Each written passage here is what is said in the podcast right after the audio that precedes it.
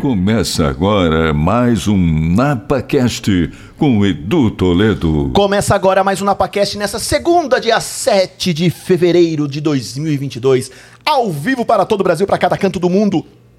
Mais um NapaCast incrível, mais um podcast incrível. Porque, Fernando, Fernando, hoje... Edu, e hoje o papo será com quem? hein? Hoje o papo será com João Pedro Sabella, com uma história incrível para dividir com vocês de superação, entender o talento desse garoto incrível também. E eu tenho certeza que vocês vão se apaixonar pelo João Pedro Sabella. Então, uma grande salva de palmas para o nosso convidado de hoje. E agora é hora do quê, Fernando? É hora do quê, Fernando? Hora do Merchan, Edu. Hora do Merchan. Quero agradecer muito a, a você que já está conectado nesse link agora do YouTube, que já está conectado. Você já é uma pessoa que pode nos apoiar. E apoiar o NapaCast é muito simples.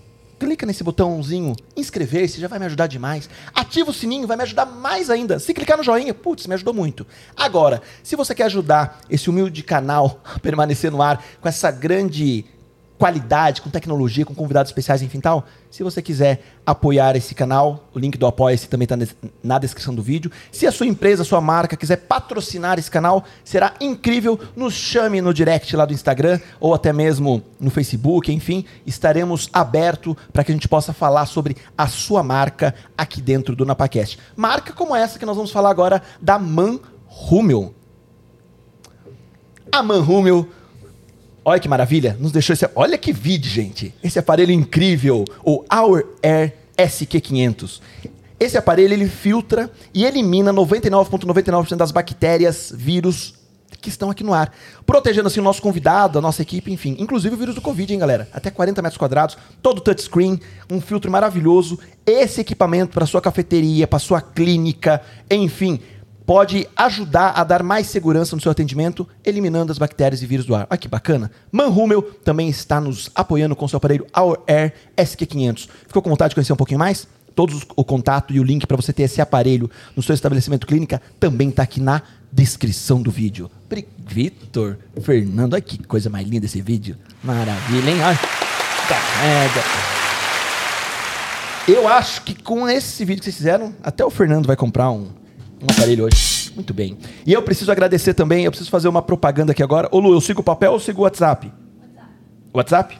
Eu preciso fazer isso aqui que a Luísa, a melhor pessoa do NapaCast, pediu para fazer. Um agradecimento especial ao doutor Antônio Cervantes, lá da Medite, que é cadeira cativa aqui no NapaCast, ele que apoia o NapaCast, então para quem não sabe, o NapaCast começou como um projeto de vida, uma realização aí. Estamos completando logo, logo um ano do canal. Então, em, Quero agradecer muito todo mundo, todo mundo, ouvintes, patrocinadores que já impulsionaram o nosso trabalho a continuar. A gente traz convidados de todo canto do país, então existe um custo para a gente trazer equipe, vídeo, enfim tal. Então, você que está apoiando esse canal, muitíssimo obrigado. E o Dr. Antônio Cervantes, que é um dos, dos caras que mais apoiam e ajudam, então um abraço. Quer saber como? Também está aqui na descrição. Quem já veio aqui sabe que fazemos tudo com muito amor, com muito carinho, enfim, sempre pensando em levar histórias inspiradoras para vocês, convidados que vocês querem, que sugerem, enfim. O JP chegou aqui por uma sugestão de convidado. E tudo isso, enfim, envolve custo, né? Então, se você puder nos apoiar, será incrível. Não seria possível a gente chegar até aqui sem o apoio dessas pessoas. Aproveitando, se você está aí e tem interesse em nos apoiar a levar mais histórias, mais conhecimento, clica no link do Apoia, que está na descrição do vídeo. Você pode se tornar membro, ganhar brinde, sorteio de prêmios, enfim. Vir aqui assistir um NapaCast ao vivo. Quem sabe o seu ídolo não vai estar aqui. Você poderia estar aqui assistindo ao vivo. Só entrar em contato com a gente, o e-mail, enfim, tá tudo aí na descrição do vídeo. Preciso mandar um abraço especial para todo mundo também que está ajudando esse canal a conquistar os nossos 5 mil primeiros inscritos. Estamos com 4.900, então você que está chegando agora, clica no botão inscrito aí, se inscreve para ajudar a gente chegar em 5 mil inscritos. Quer mandar um superchat, perguntas? Manda aí também, que toda pergunta nós faremos para o JP. E começa agora o NapaCast ao vivo, sem muito mais firula, porque agora, JP, é o momento que você vai ser agraciado por, pelos nossos apoiadores. Opa. O café Aromas de Bragança. Obrigado. Mais premiados, te mandou um café de presente. Obrigado, agradeço. Muito obrigado. Mandaram um presente aqui que eu não sei se você gosta, mas eu tenho que dar, não tem problema? Não, imagina, ô louco, a gente gosta de tudo que brinde, né? Ah, Tudo é bem chocolate, legal. Nicolate, mandou uma sacola de chocolate pra você com trufas, pão de mel. Muito obrigado também. Vai dividir com o pai? Com a mãe não vai nada? Meu pai não. Não. Meu pai não. Não Pode ser minha mãe. Justo. Justo, eu concordo. justo, não, é justo, Eu justo. concordo. Não, tá de dieta. Tá de dieta. Caramba, sério mesmo? Sério mesmo. Tá, meio, tá bem fortinho? ah, mas já emagreceu bem, viu? confia, confia, confia, tá dando certo. A Total Grass, nossa patrocinadora, marca em grama sintética, te mandou um tapete de grama artificial também. Obrigado É, eu vou deixar também. aqui do ladinho. Claro. Presentinho pra você. Muito obrigado a E o todos. presente mais cogitado desse canal, JP. É Opa. O boné do NapaCast, cara. Aí eu vi vantagem. Aí eu Esse não é pra vantagem, qualquer né? um, não. A galera que quer comprar não tem a venda, não. É só pros membros do Apoia-se. Que é galera- exclusivo. É exclusivo. Exclusivo. é exclusivo, é Exclusividade é o que a exclusivo. gente busca, né? É isso aí. Isso aí, obrigado, JP, viu? antes de mais nada, cara, obrigado por você estar aqui. Eu te agradeço, é de uma coração, honra. É de uma honra. coração. Porque quando eu abri uma caixinha de perguntas lá Uhum. no meu perfil, falando, viu, quem que vocês gostariam de ver no NapaCast? E vieram inúmeros nomes. Uhum. E o seu nome foi citado, acho que por dois, três amigos meus. Eu fui conhecer um pouquinho mais. Inclusive, mandar um beijão pra Glaucia, sua prima. É, pra Mileninha Amaral. a Também, Mileninha, A também. Mileninha que sugeriu. É, beijo, Ratinha. Beijo pra Glaucia. Eu chamo a Milena de Ratinha. É um apelido que a gente tem. Inclusive, hoje ela me mandou uma mensagem desejando boa sorte Que lá no meu legal, Instagram, no que direct. legal, que então, legal. agradeço demasiadamente também Que o carinho. legal, que legal, JP. Né? E assim, cara, a galera tá ansiosa. e eu também. Eu também. Porque eu falei assim, eu não vou pesquisar nada é, de muito a fundo. Mas, cara, a gente quer ouvir a sua história. Então, Uhum. assim, esse espaço tá aberto pra gente entender um pouquinho. Que eu acho que é tão bom a gente ter um. Como se diz? Um informe pra sociedade, né? Uhum. Mostrar um pouco pra sociedade outras óticas desse mundo. E, cara, me conta. Quem é o João Pedro Sabella? Me conte tudo, não esconda-me nada. Então, Edu, é, falar sobre o João Pedro Sabella não é uma tarefa muito fácil, nem para o próprio João Sabella, né? Até hoje, né, com 22 anos, eu tento me descobrir ainda. Mas eu posso dizer que eu sou uma pessoa extremamente ah, ambiciosa. Eu sou. Eu tive que aprender a ser, né? Até pelo, pelas minhas dificuldades. Se eu não fosse, eu ia ficar muito parado no tempo ali, né? Então eu precisava é, tentar um, algo a mais ali para poder estar participando, me inserir na sociedade, o que é difícil, né? Ah, eu sou uma pessoa extremamente extrovertida, eu falo muito, né? Inclusive, eu até tenho um pouco de inveja aí de você, Edu, porque Tá maluco? você fala assim com uma. É, como é que eu posso dizer? Você é objetivo com o que você fala, né? E meu maior sonho é um dia ser objetivo assim com o que eu falo e não ficar prolongando muito. Não, mas o- Nossa o, senhora. O, bate-papo aqui tem que prolongar muito. Tem que então, prolongar, é, eu então tenho que copiar. um- é, eu vou copiar um pouquinho de você, você copia um pouco. de- Beleza, então. Então é uma troca. É uma troca. Uma troca, uma troca, uma conversa. Então, me conta como tudo começou. Me conta do que você se recorde. Ah, enfim, as pessoas, quando você fala assim, Uhum. Ô Edu, eu busquei pra me inserir na sociedade, ser um pouco mais extrovertido, enfim tal. Mas as pessoas, tem gente que, que tá assistindo a live que te conhece, mas tem pessoas que não te conhecem. Não. Tem gente que vai ouvir esse podcast amanhã no Spotify, Uhum. no Deezer, enfim.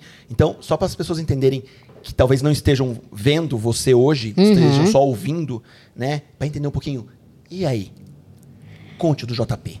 Bom, vamos lá. Primeiramente, é, eu queria agradecer também a todo mundo aqui, a equipe do Edu, né, ao próprio Edu, a todos que é, colocaram meu nome lá, né, na enquete do Edu no Instagram. Muito obrigado.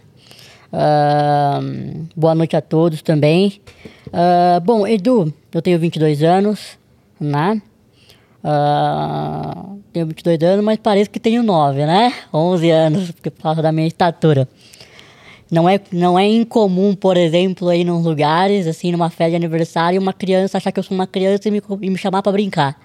Que no fundo é bom. Né? E no fundo é bom, é bom, é bom. Todo tem que ter a criança dentro de si, né? A gente tem que pensar pelo lado positivo Tem das coisas, senão a gente enlouquece. Total. Essa é a verdade Aham. né? Então, vamos lá. É, eu tenho 22 anos, atualmente estou no último ano do curso de Direito, né? Aqui mesmo na USF. Ah, assim, nos primórdios, né? Por toda a trajetória que eu tive na escola, ah, não foi pensado em nenhum momento assim, poxa, o João Pedro, né, vai fazer a faculdade assim que ele se formar, e vai seguir uma carreira. Não foi muito por esse caminho, foi tudo uma surpresa, foi tudo muito Foi- rápido. Foi acontecendo. Foi acontecendo. Não era isso que era pra acontecer, mas foi acontecendo.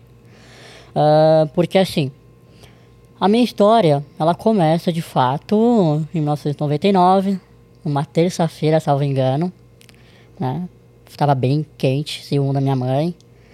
E ela começa com as angústias, né? Não é para menos. Uma pessoa deficiente, com uma síndrome extremamente rara, né? Até hoje, ah, segundo os, os médicos, né? Os geneticistas e tudo mais, ah, eles falam: você até agora é o único caso que nós conhecemos do Brasil, né? E também na região ah, da América do Sul, Único. único. Único. É, só que assim, eu gosto muito de deixar claro isso, Edu, pro pessoal que tá em casa e tudo mais, que não signifique Que não que não, signi- que não tenha, né? Eu sou o único diagnosticado, Tá. né? Como o que chama a. Baller-Geralds. Como que se pronuncia? Eu não sei falar isso aí. Baller-Geralds. Baller Geralds. Geralds. Geralds. Exatamente, Baller exatamente. Geralds. Né? Essa síndrome, né? Então, começa com tudo, com tudo assim. Ah, assim, uma coisa que eu acho muito interessante, Edu, que é uma coisa assim que eu não nunca ouvi ninguém falar sobre, é uma coisa exclusiva assim minha, né? Aconteceu comigo, aconteceu com meus pais, é que, Edu, quando no período da gestação da minha mãe, óbvio, né? Foram feitos inúmeros exames, ultrassom principalmente. Até o dia que eu nasci, nasci prematuro. ah, não foi constatado nenhuma incidência de deficiência. Até o último exame. Não foi constatado. Zero. Tava dando como apenas que eu ia nascer prematuro e que eu era baixinho. Não tinha incidência de má formação óssea, etc. Nada. Nada, não. Isso foi muito doido, se você for pensar, né? Como assim, né? E tá certo, né? Os anos 90 não tinha tanto equipamento, mas é, mesmo assim é de se espantar.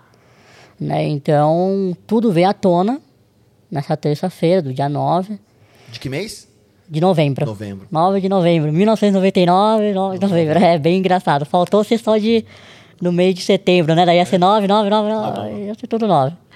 É, e então, a partir daquela noite, né, foi uma loucura, porque a, o médico, quando fez o parto, ele simplesmente pegou eu e já pôs direto para incubadora, acredito eu, assim. Então, minha mãe não teve muito Contato. contato assim, direto, né? É, até que depois de um tempo o médico veio e falou, olha, tenho duas, ah, tinha dois caminhos para você, certo?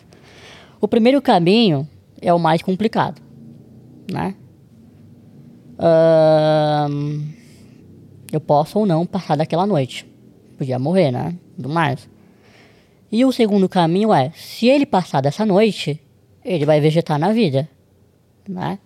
Foi isso, simplesmente foi claro pra minha mãe, naquele momento, assim, curto e grosso e curto, né? Direto. Então foi um desespero, obviamente. Ah, então, a partir desse dia que as coisas começaram a acontecer. Vai acontecer. Ah, eu fiz a cirurgia, né? a Mas, prim- mas logo, ô, ô, João, até por, por uma curiosidade Claro. minha, para as pessoas entenderem. Uhum. É, logo no nascimento, é, a- essa síndrome já foi diagnosticada ou demorou um tempo para descobrir o que, que era? Na verdade, Quanto isso eu, eu, não- eu não sei se foi assim de imediato, né? Eu sei que um eh, a minha mãe comentou comigo que o médico, ele fez, tipo, vários exames. Aham. Desde a ponta do dedo do pé até o último fio de cabelo do meu cabelo, né? Aham. Então, eu não sei dizer se foi naquela noite, naquela semana. Isso eu, infelizmente, eu não, tenho sabia. essa informação. Aham. Talvez meu pai saiba, não sei. Né, a informação. Demorou, João?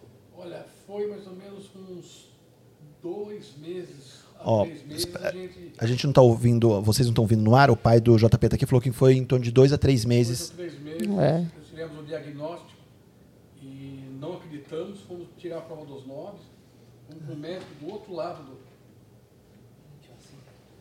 Espera que a gente vai colocar o microfone pro João. Ah, o João queria participar, né, JP? Ah, É, eu sei ele que quer o essa fama- chocolate, ele já aquele quer- brinde, ele imagina, coitado. é, eu tô sabendo, ele- Alguma coisa ele tem que fazer. O João queria mostrar a franja dele, não, mas a gente não vai mostrar hoje. Hoje Não ninguém tem vai como, ainda não tem. É, Tem. é, João, só divide aqui com a gente, o pai do JP aqui. Demorou quanto tempo, João?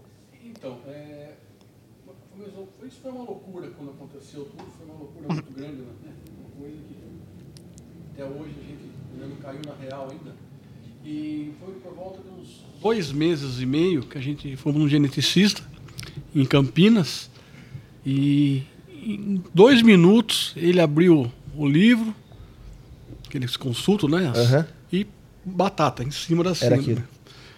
Eu não acreditei, nem eu nem minha esposa. Aham. Uma coisa assim, em dois minutos a pessoa vai abrir um livro, vai falar o nome da síndrome. A gente não aceitamos, fomos para São Paulo, um outro, não me engano, na USP, se eu não me engano, não me lembro. Pra buscar mais um retorno. Incrível. Segunda Mais uma opinião, opção, né? Uma o opção. médico abriu o livro e falou: Vocês estão me testando? É isso. Coisa inacreditável. Foi uma coisa assim, uma síndrome praticamente é, Inexistente, né? inexistente. Ô, João, agora uma pergunta pra você antes de eu voltar aqui pro JP. Claro. Pensando nisso, quando o JP fala assim, ah, eu sou o único caso diagnosticado no país, enfim, tal, é conhecido. Talvez é, essa mesma síndrome, talvez com outras famílias, talvez com pouco recurso ou com pouco assim de circular para conseguir fazer exames mais, mais Exatamente. precisos, pode fazer com que não identifique também, né? Porque a- a- vocês correram atrás, né? Corremos, mas nós corremos é, praticamente na Unicamp e na USP. Na USP. E, e os dois casos foram. Bateu certinho, Bateu bateu certinho. certinho. Bateu. Deixa É eu o voltar pro JP agora. né? Daqui a pouco eu chamo o João de novo. e participação do João Sabela. Meu pai. Esse é o cara. não, Esse vocês é o não cara. vão conseguir Esse é ver o o, cara. cabelo dele, Cabelo mas dele. tudo bem. Me tudo bem. conte, JP. E, e- isso, isso, e só um detalhe para as pessoas que estão ouvindo, que eu Claro. achei interessante. É, isso eu perguntei para sua prima Uhum. Cláudia, né? É, todo esse processo, essa história, com a naturalidade que você fala, porque os seus pais nunca esconderam nada de você, né? Não, isso é uma coisa muito importante é que eu gostaria de isso, falar. né? Nunca se esconderam, né? Não, nunca me esconderam. É uma coisa que minha mãe sempre fala pra mim, né? Da história. Ela fala, João Filho, é, você foi praticamente a única pessoa, assim, deficiente aqui na cidade hum, que aparecia nas ruas de Bragança. Porque eu pegava você, colocava no carrinho e a gente é, atravessava o comércio, né? Então, é, todo mundo, assim, das antigas, do comércio, sabe Sabia. quem é o João Pedro, né? Mas no processo que você foi amadurecendo, eles iam te contando essa. Exatamente, Que exatamente, legal. Eu acho exatamente. bacana isso, né? É, e, e- e é legal porque assim, você não vê ainda pessoas com síndrome de Down na rua, não é. Ou eu sei, a gente, eu sei que as coisas mudaram hoje, Sim, né? sim. As coisas estão Melhores. melhores. Mas tá longe. Tá longe. Não, não, não, não, tá, não tá perto. Ainda há uma dificuldade enorme de ver. Né? Principalmente no interior. Né? Mas me conta lá, volta lá que você estava na sua primeira cirurgia, sei lá, você estava lá atrás e eu te interrompi inteiro. Me Não, não, não, não, não, mas isso, é, isso faz parte, imagina. Isso aí é, um- é uma coisa leva a outra. Uma hora eu ia chegar nesse assunto mesmo. Então, Enquanto isso, nós estamos com mais de 60 pessoas conectadas na live e ó, vocês não clicaram no botão inscrever-se do YouTube ainda. Se inscreve. Ô, JP, manda o seu. Não, tem que se inscrever, é justo, que- é justo. Olha, eu sou- Seus amigos, sua família, tá tudo aqui. aqui. Fala assim, se inscreve aí. não, tem que se inscrever, É, é óbvio, né, pessoal? aí. Não, Vamos tem que lá. dar moral continua pra aí, gente Continua aí, aqui. continua aí, Tô JP. louco. Vai lá. É, então, é, eu comecei desde bebê já, né? Assim, menos de um ano, acredito, já na, na rotina da cirurgia, né? É, e desde então até hoje foram feitas mais de 30 cirurgias. E, a e as pessoas olham e falam, nossa, foi muita cirurgia. O que, que você pensa quando é muita, né? Pô, o cara já tá acostumado e tal. Mas não é uma coisa que você acostuma. Jamais, Toda, né? Não, não se acostuma. Toda vez que você vai por um processo cirúrgico, o processo de você ir para internação, falar com, com, com o médico, com o- os anestesistas, é sempre o mesmo desde criança. Não é. É uma coisa que está acontecendo de novo, é uma coisa ruim que está acontecendo de novo, mas você tem que pensar que você tá lá para melhorar, entendeu? Você tem que pensar assim. Você tem que pensar no lado positivo, senão, como eu mencionei no começo aqui, né, da nossa entrevista, que você enlouquece, né? É, então, é, o que acontece? Quando eu era criança, Edu, tinha inocência. Então, meus pais não contavam pra mim, olha, amanhã você vai ser operado. Então, é, é, Eu ia pra escola normal, brincava normal em casa. Quando era quatro horas da manhã, meus pais me acordavam e falavam, é hoje essa cirurgia. Porque eles sabiam que eu ia espernear, ia chorar. Porque, Como qualquer querendo ou não, normal. uma criança de quatro Se, se anos de vacina a criançada já chora. já chora. Imagina, porque a criança sabe. A criança, ela é inteligente. Sim. Ela sabe que ela tá indo por um lugar, ela sabe, ela inconsciente dela, Sim, ela sim, sabe sim, que tem coisa, né? Aham. Que não é muito boa. E desde então isso foi sendo feito esse processo, né, de não dizer até o dia, até por volta dos meus oito anos, mais ou menos, e sempre eu ganhava um presente. E o presente era sempre o presente que eu ganhava, né? Então, aquele, aquele brinquedo que, sei lá, Da tipo, moda. tá- da moda, eu ganhava na minha cirurgia, né? Então, eu sempre era agraciado com alguma coisinha, né? Ahn, é, enfim. E depois, né, dos meus oito anos, por aí, você começa a ter uma noção maior do que do que está acontecendo com você. Ô, João, é, essa noção não é boa. não é boa. Não. quê? Ter noção não é boa. Por quê? Porque você sabe das coisas. Você sabe todo o processo. Você sabe que você vai acordar amanhã. Seus pais vão te acordar. Você vai pegar o carro. Quatro horas da manhã. Você vai chegar no hospital. Vai ver o dia amanhecer no hospital. A mulher vai perguntar seu nome. Vai colocar a pulseira. Você sabe. Agora você sabe. Então é pior. Muda, é pior. É pior. É pior porque é igual quando a, a mãe, né, fala pro filho: Filho, não olha pra injeção. É, é menos pior, sabe? É a mesma ideia. É a mesma ideia. A mesma ideia. Então... Mexe com a pessoa. Mexe, acho que mexe. É pior, porque agora você sabe. Né? Então, é, conforme eu fui crescendo, a inocência foi indo embora. E claro que é muito importante, né, o amadurecimento. Só que às vezes a inocência ajudava um pouco porque ela não te colocava em pânico, né? Agora, como eu agora eu tenho 22 anos, eu sei com dois meses de antecedência se vai rolar alguma coisa ou não. Não. Imagina, né? Então, eu que sou uma pessoa extremamente ansiosa e tudo mais, no bom e mau sentido, sim, né? sim, Porque a total. ansiedade, ela, Total. ela trabalha do- dos dois lados, né? No negativo e positivo. Pra mim é uma bomba É um relógio. relógio sempre.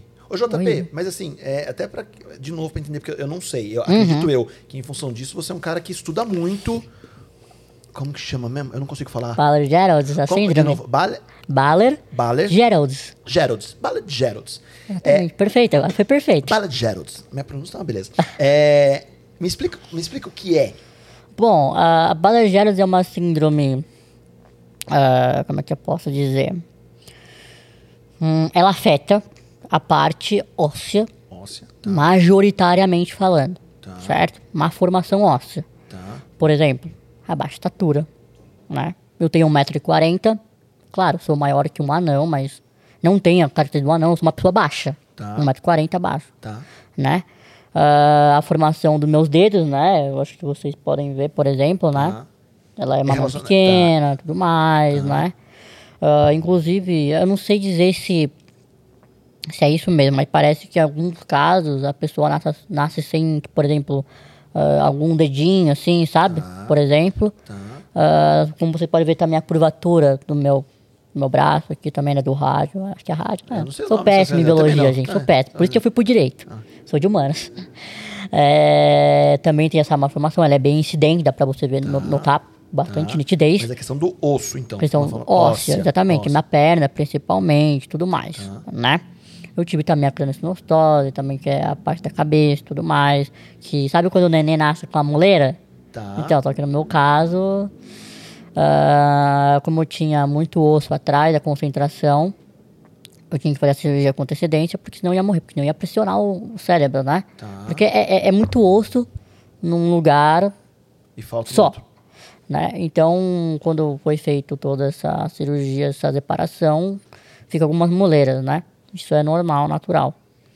É, Essa foi, eu acho, que, talvez a minha primeira cirurgia, porque tinha que ser feita às pressas. Né? Lá com meus 4, 5, 6, 8 meses, por aí. Então, é, a craniosinostose é a parte óssea também. Tá. Ah, uma outra parte também, que graças a Deus, né, é uma coisa que eu não tive, e ela não é eventual, ela não acontece depois, ou você nasce ou, Ou não- já, era, já era. tá safe, ah, é a pior parte, que é a parte ahn, coronal, é, renal e coronária, renal e coronária, né, do coração, Tá. né, e tudo mais, e renal. Eu não tive essa parte, por isso que eu falei, né, no começo da nossa entrevista, que ah, eu podia ou não passar aquela noite, por causa do, do coração, né, porque tem uma deficiência no coração, que é o furo no coração, né, que dá parada cardíaca, acabou, né, salvo engano. E então ah, eu não tive essa essa parte interna, né? Eu só fiquei com a parte óssea mesmo. Né? Então é o igual aquele filme, não sei se você conhece, o lado bom da vida. Tem que olhar o lado bom da vida. Sempre tem que olhar o lado bom da vida. Tem que olhar o lado bom. Então a gente sempre pensa aí, meu pai e minha mãe, no momento assim de angústia, de alguma coisa, tem que pensar, pô, pelo menos a parte séria você não tem. JP, mas e, e o psicológico nesse período todo? Como que foi pra você, cara? Então, né? Como, é, como, é que, como, é que, como é que você foi conduzindo isso? Porque hoje eu vejo, cara, é, com a sua maturidade, hoje, com 22 anos, você falar com essa naturalidade, existe uma trajetória pra chegar nisso. Tem uma trajetória, né? E a trajetória ela ainda Permanece. permanece, ela é linear, ela não para. Né? Então, é uma coisa que eu sempre ah, fico me perguntando quando as pessoas vêm conversar comigo, falar, nossa, cara, você leva isso numa boa, você é alegre, você faz isso, meu Deus, você é uma superação e tal. Né? Mas aí entra na parte do psicológico, né? Imagina, eu adoro quando vocês falam isso, viu, pessoal? Pode continuar falando, pode continuar falando. Nossa, é sensacional. Mas eu também tenho que falar a verdade pra vocês, né? Não é todo dia que a gente acorda e fala, poxa, Tô super bem. tô super bem. Né? Não é todo dia, né? É que eu vou falar, poxa, não tem. É normal eu acordar um dia e falar, poxa, eu tô queria não ter meus problemas. Queria. Como é que seria o João Pedro sem a síndrome? Seria alto, né? Ele seria um jogador de futebol, ele seria. O que, que ele seria? Né? É, é normal pensar nisso. Eu, eu não posso esconder isso das pessoas, né? É, então eu, eu gosto de falar disso porque algumas pessoas eu sei que passam por muitas dificuldades, aquelas pessoas que estão com depressão, saibam que eu também tenho meus dias ruins, né? Todo mundo tem seus dias ruins, né? Eu não vivo maravilhosamente todos os dias cantando como a Branca de Neve, né? Seria tão bom se fosse assim, né? Seria, daí seria a vida, né? Seria a vida. seria a vida. Acabou. Né? E então, é, Edu, a parte do psicológico, ela dura até hoje. Né? O simples fato, às vezes, de eu acordar no dia e ver alguém do meu lado ali, né? que seja em casa, na escola, na faculdade, andando normalmente, sem hortas e sem nada, já é um, pode ser um gatilho pra mim naquele dia e eu jogar aquele dia no lixo. Aham. Eu sou muito 880 Sim. né?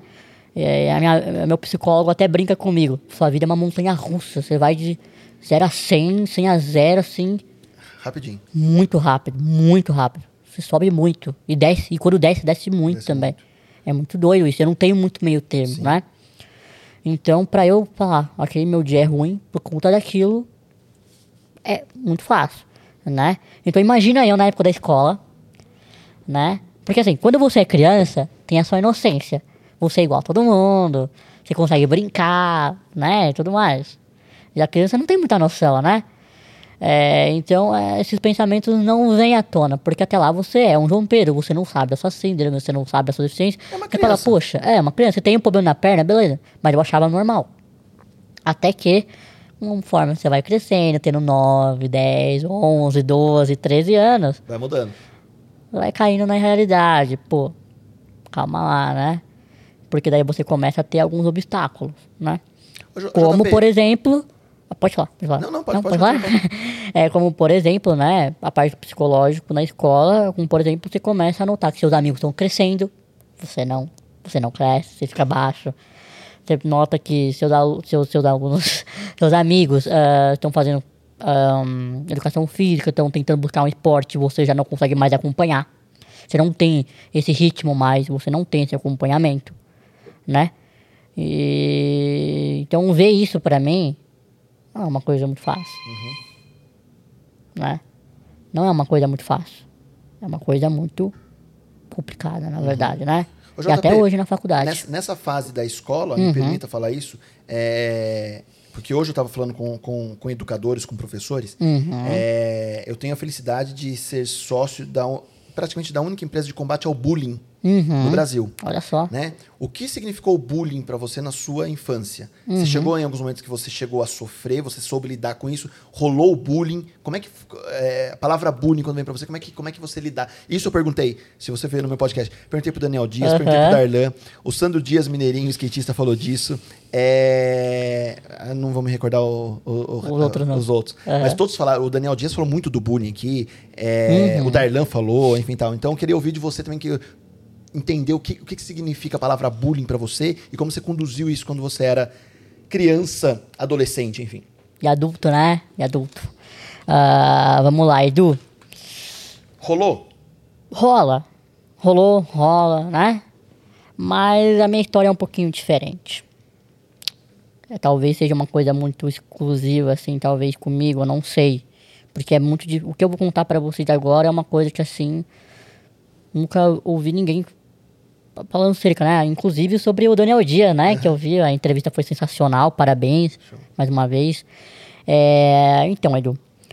minha- o preconceito começou quando eu não fui aceito numa escola aqui em Bragança, né? Eu fui rejeitado. Porque, assim, na, naquela época, né, nos anos 2000, assim, era comum ainda ter o, o pré-maternal, tudo aquilo. Hoje já- a criança já entra da creche e vai direto pro primário já, né? É, hoje já tá entrando, a criança já tá entrando, passando foto no, no, Exatamente, no iPad, no, né? iPad. É, já mudou vai tudo da lá, primeira série é, em diante. é. Mas né, há época, não. 20 anos atrás não. Tinha um maternal, maternal 1, 2, tinha o pré, tinha umas coisas assim, né? E então eu acredito muito que as pessoas não iam saber como lidar. Tem um, mas eu vejo como um preconceito. Por quê? Porque depois eu fui numa escola e minha mãe contou a verdade. Falou, olha, meu filho é deficiente mesmo. E sim, ele é todo diferente. Ah, Sim, ele foi rejeitado. Mas ele também precisa dessa oportunidade. Ele precisa ser incluso nisso. Né? Como eu falei, a minha mãe sempre me pôs, nunca me escondeu. né? Então a escola, obviamente, seria um, uma coisa excelente para eles e para mim, obviamente, né? E então, e essa escola, não sei se pode mencionar o nome, etc. Melhor não. Melhor não, Melhor né? não, melhor não. É, enfim, daí eu fui aceito nessa outra escola e eles simplesmente falaram, não, imagina, entrega ele pra gente que ele tá dentro, ele tá conosco aqui, a gente vai fazer acontecer. E desde então lá eu, desde o maternal, me formei até o, o terceiro colegial mesmo, passei minha vida lá. Então o preconceito já começa quando eu era neném, né, se você for pensar. E, pois bem, o bullying na escola, assim, né? Como eu comecei e como eu fu- fui um veterano dessa escola, não tinha tanto bullying, porque todo mundo já me conhecia, a minha sala cresceu praticamente junta, do começo ao fim, então era mais Era mais tranquilo. era mais tranquilo, né? O que acontece, Edu? O bullying começava por volta assim, da terceira série, quarta série, quando os alunos novos começavam a ingressar na escola. Os alunos que vinham de São Paulo, Rio de Janeiro, etc. Aí a coisa mudava, né? Porque daí eles não tinham acesso a isso, eles não sabiam, então aí começava o bullying. Só que assim, Edu, eu sou uma pessoa que aquele cara que leva um pouquinho de desa- desaforo pra casa, né?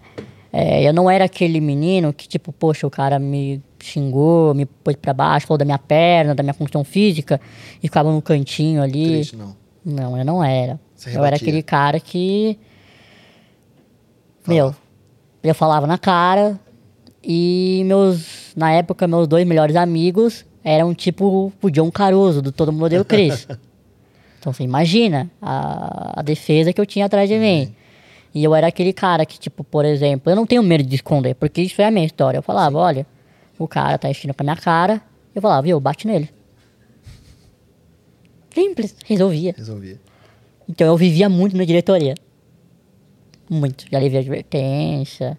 Você aprontava, etc. então, Aprontava. seu JP. Mas, depois de uns anos, eu comecei a notar. é, eu não tô incentivando o bullying. Não tô.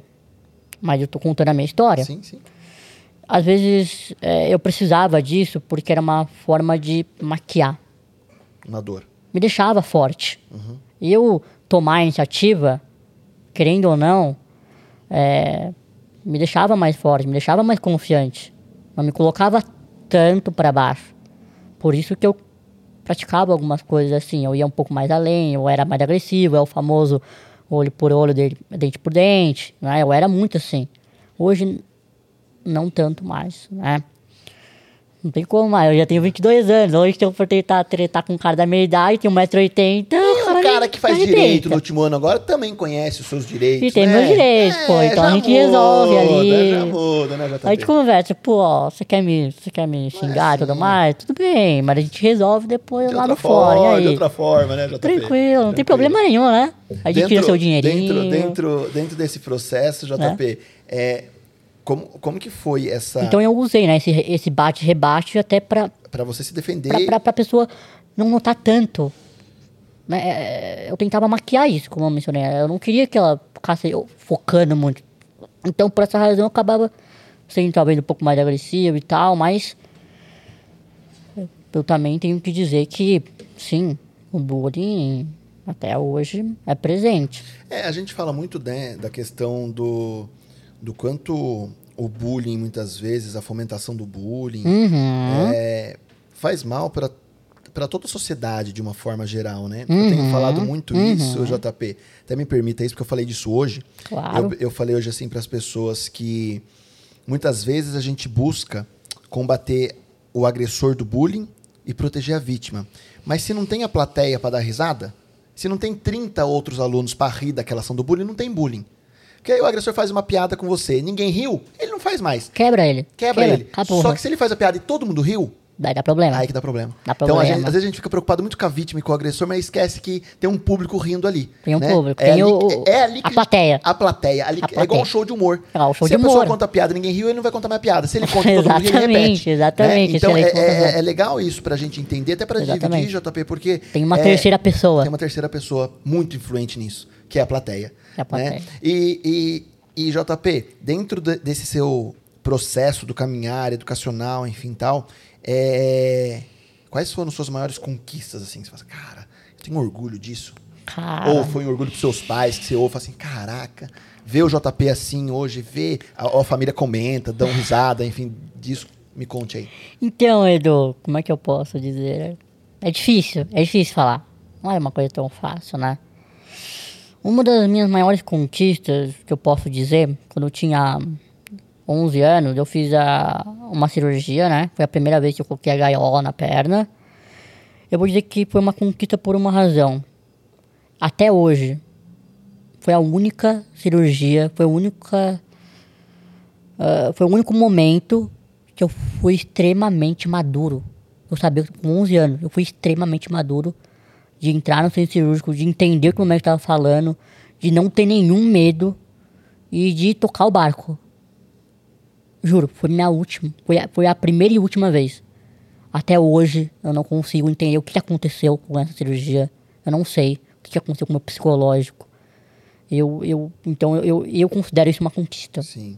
Mesmo que hoje eu ainda tenha essa dificuldade, né, como eu falei, aconteceu uma vez, mas para mim é uma conquista porque é, se eu tivesse é, aquela mentalidade que eu tive com 11 anos, naquela cirurgia em específico, hoje, nossa senhora, eu seria. O que eu seria? Eu estaria conduzindo minha vida perfeitamente sem nenhuma dor de cabeça, não teria preocupação, né? E então essa foi uma das primeiras conquistas. Uma segunda conquista foi em 2014, né? Eu tive a oportunidade de cantar no palco do Pôs de Monta, no palco principal da festa, né? Com a dupla sertaneja, Jazz Jadson. E, respectivamente, com eles mesmo, fui convidado novamente para cantar com eles em 2014, numa outra festa do peão em Cambuí. Cantei com eles de novo, então legal. Uma gratidão enorme. É, né, Vamos entrar nessa praia do sertanejo daqui a Do pouco entender, sertanejo, porque é. já tem gente falando, tem que, no Mas- final do podcast tem que ter palhinha do... Tem que ter palhinha, não, eu concordo, concordo. Não, vai ter a palhinha, vai ter a palhinha. É, também foi uma conquista. Né? Inclusive, em 2014 foi um, o ano mais turbulento da minha vida. Depois você toca no assunto, daí eu explico melhor. Ah, a segunda maior, con- a terceira, né, maior conquista, com certeza foi o meu ingresso à faculdade. Porque para muitos, né, poxa, passa no vestibular, toca o barco ali, faz ADM, faz ali e tal, é normal, né? Mas como eu disse no começo, Edu, a minha vida foi muito, teve muito obstáculo na escola. Como é que um aluno que não fez o primeiro colegial, foi do nono pro segundo, né? Fora várias cirurgias, meses afastados, iria passar no vestibular. Que seja o mais simples. Impensável. Foi aí então que na brincadeira, foi na brincadeira mesmo, sem pressão nenhuma, porque eu não ia prestar vestibular, eu não ia fazer nada. Né? Eu falei pros meus pais, meu pai concordaram, eu ia tirar um tempo pra mim, porque até então eu tinha feito as, melhor, as, as piores cirurgias, então eu tava bem, então agora eu queria aproveitar, eu ia ter um, um momento de falar, pô, agora eu vou dar um down, agora eu tô bem, então não preciso é, entrar numa faculdade agora e tal, né? Posso curtir um pouco. Mas daí eu comecei a falar, poxa, mas eu quero brincar aqui, quero ver como é que é fazer um vestibular, né? O sentimento do aluno. Foi aí que eu fiz. Eu fiz na USP, Direito. E acontece que, sem querer, tô falando sem querer, porque eu não estudei pra nada, foi pra brincar, passei em primeiro lugar. Caraca, eu Então, também. passei em primeiro lugar em Direito em Bragança. Foi um. Eu nem eu sabia que eu tinha passado em primeiro lugar, porque eu lembro até hoje que eu tava com a minha professora de matemática, né, com a Ângela, ah, em casa, né, tendo aula de reforço ali. Eh, Era mais um. Assim, pra, pra cumprir a tabela da, do final do ano escolar, assim, em novembro, sabe? Uhum. Coisa pra acabar o ano. E aí ela falou, viu? É hoje que sai a nota. Entra aí no site e tal. Né, Daí na hora que eu ouvi, falei, pô, mano, passei, eu entrei em desespero. Falei, caramba, velho, passei no vestibular. Beleza, daí eu postei nas redes sociais. Até então eu não sabia, falou, passei no vestibular. Daí eu comecei a receber um monte de mensagens. João, você passou em primeiro lugar? Daí eu falei, não, não passei em primeiro lugar. Eu passei na faculdade, graças a Deus. Daí a turma falou, eu não tô perguntando, eu tô afirmando isso. Eu falei, como assim, gente? Daí eu fui lá, vai lá no seu post, abra lá direitinho. Inclusive, quem deu o primeiro pitaco foi o irmão da Glaucia, o Guilherme, né? Lembro até hoje. E ele falou, você passou em primeiro lugar. E eu falei, meu Deus, cara, eu passei em primeiro lugar. Daí foi uma loucura, né? Aí a brincadeira ficou séria. Aí a brincadeira ficou séria. Daí eu falei, não, agora eu vou prestar mais um vestibular. Um mais complicado. E daí eu então eu prestei ah, pra rádio, TV e internet, porque eu sou apaixonado pela comunicação, né? Eu faço direito, mas sou um apaixonado pela comunicação. E eu fiz lá na Casper Libre, em São Paulo, que é uma das mais conhecidas. E passei também, né? Foram, não sei, foram umas 600 pessoas competindo por 45 vagas. Se não me engano, eu passei em 44, assim, foi uma loucura. Então, aquilo lá me deu muitas forças. Desde então, é, eu considero uma conquista. E, por essa razão, eu falei, pô, vou honrar meu primeiro lugar lá em Bragança. Porque, é, Edu, é muito difícil pra mim, eu ainda sou muito dependente de algumas coisas dos meus pais Sim. né? Tem muita coisa que uma criança de 9, 8 anos, 7 né, faz, mas eu tô aprendendo agora. Porque agora que eu tô tendo essa oportunidade, agora que eu posso, Sim. né? E então, é, então, por conta dessas adversidades, eu não pude ir pra São Paulo, me virar lá. Não, isso aí era loucura. Então, por isso foi, então eu vou honrar meu lugar em Bragança, vou fazer a faculdade de Direito.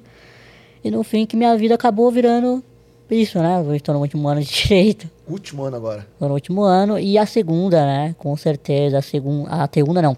A quarta, quinta. Já sei perdemos lá. as conquistas já. A conquista é, obviamente, o que eu tô vivenciando agora. Né, com as entrevistas com você, por exemplo, eu tenho essa oportunidade de falar para vocês um pouquinho da minha história. Para mim é uma conquista, porque eu, de alguma maneira eu sinto que eu sou acolhido, que eu sou né, aceito pela sociedade. Então isso para mim é muito gratificante. Então para mim é uma conquista também. Isso mostra que eu tô dentro, entendeu? Então essas são algumas Que conquistas que, eu demais, cara. Que demais. Eu acho, JP, que é, muitas vezes a gente fica, é, sei lá, buscando resposta pra tanta coisa, né? Ah, eu tô aqui hoje Não e é? não sei se eu tô falando certo ou tô falando errado. Então, mas é isso que é o legal, né, JP? Eu acho que não é, não é o certo ou errado, mas é realmente dividir. E eu, eu acho de uma de uma positividade tão grande, cara, a sua naturalidade em falar. Né? A minha preocupação era como que o JP ia conduzir essa história para entender, porque é mágico. Tá uma bagunça, né? Não, cara, é, é lógico, tem coisa que assim, há 30 cirurgias. É, eu tentei dizer. É porque assim, essa 30 cirurgias, é, resumindo pra você, ela foi dividida em três cirurgias, tá? A parte da cabeça, né?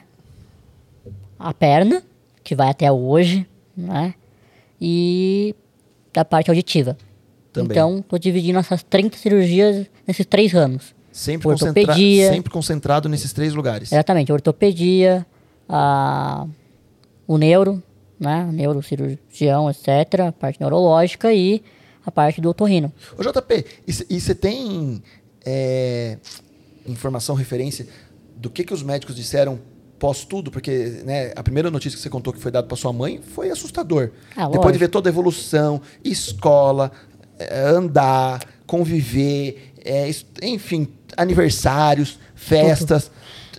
Tudo, tudo, tudo, tudo, tudo rolou. é, que- não sei, é, parte desses médicos que te acompanharam já conheciam a síndrome ou foram aprendendo com você também? Acredito que foram aprendendo. Deve ser, né? aprendendo. Como né? você fala que não é algo comum, né? Não, não é, não é incomum. No E- mundo, você sabe? Você já pesquisou?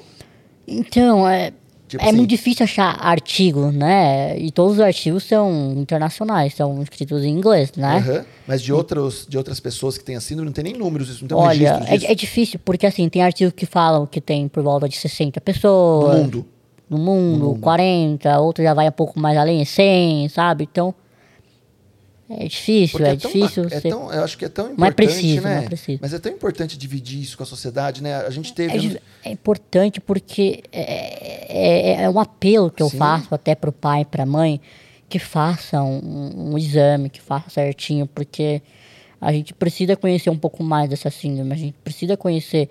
Não é que eu tô querendo dizer pra você, nossa, seu filho tá, nossa, né? não, não. Mas é a alguma. saúde, porque hoje eu tô aqui provando pra vocês que é possível passar por tudo, é possível você é, superar, né? Sim, tem os obstáculos, não vou negar isso de Sim, vocês, sim, vai sim. ter mesmo. Vai ter dias que vai falar, pô, cara, quero Sumir. sumir daqui, me tira daqui, acabou. Né? Óbvio que tem. Mas eu preciso dizer isso pra vocês que é possível, é possível buscar ajuda, é possível. É, e sem falar que você vai estar colaborando também para trazer mais assuntos sobre a minha síndrome, né? Porque a gente não tem. É muita pouca coisa. E a maior incidência que a gente sabe da minha síndrome é na Ásia. Mas mesmo assim é muito pouco. Muito pouco. Não dá. hum, Entendeu? Eu acho importantíssimo isso. Eu não sei se você chegou a ver nas Uhum. redes sociais o Thiago Leifert com a esposa, falando da filhinha, semana Hum, passada. Acho que eu não vi, acho que não vi. É, a filhinha dele tá com um problema, eu não, eu não vou me, me querer tentar adivinhar o nome, mas é um. Claro. É, é algo relacionado ao, ao- ao olho, não sei se é um câncer, no, enfim. É, e eles resolveram falar para a sociedade no ponto de: olha, vamos fazer exame? Se, se, se vê alguma coisa, vamos dividir, vamos dividir informação, vamos compartilhar. Exatamente, exatamente. Não é? Dividir informação, informação, exatamente. Não é é? isso que a gente precisa. Sem medo de esconder, né? Não pode ter medo, Não cara. pode, cara. E aí que tá o tchan. Mas pra você não ter o medo, você vai ter. Mas pra apaziguar, tem que aceitar. Tem que aceitar. Aceita a situação. Aceita e reme, e reme o barco. Aceita, tem que aceitar. Se você não aceitar, cara, sua vida vai ser extremamente complicada. Psicologicamente, socialmente. Mas o aceitar, né, JP? O aceitar é uma palavra extremamente E forte. é difícil, né? É difícil, é dificílimo, né? Ah, por isso que eu coloquei lá pra você, né? Lá o, a- o desafio, frase. né? Da, da aceitação, né? Aceitar pra superar, né? Você colocou, É, foi isso, né? mais ou menos. É, é mais ou menos do É, tipo, é. né? Eu adorei a frase que eu criei até. Foi muito bom. Ah, enfim, é o desafio da superação para a transformação, para alguma coisa É. assim, né? Não lembro. Enfim, é, porque é um desafio a se, a se auto-aceitar. É um desafio. Porque pensa, hoje tem gente que usa óculos e não se aceita. Agora imagina uma pessoa nascer sem braço, Sim. Nascer como eu, por exemplo, com várias malformações ósseas. né? Que é muito mais incidente, é muito mais coisas, né? Imagina, isso é... Te incomoda esse povo que só reclama da vida? Não, eu não me incomodo. Eu não me incomodo porque eu não tô na dor dela, cara. Eu tô na minha dor. Boa.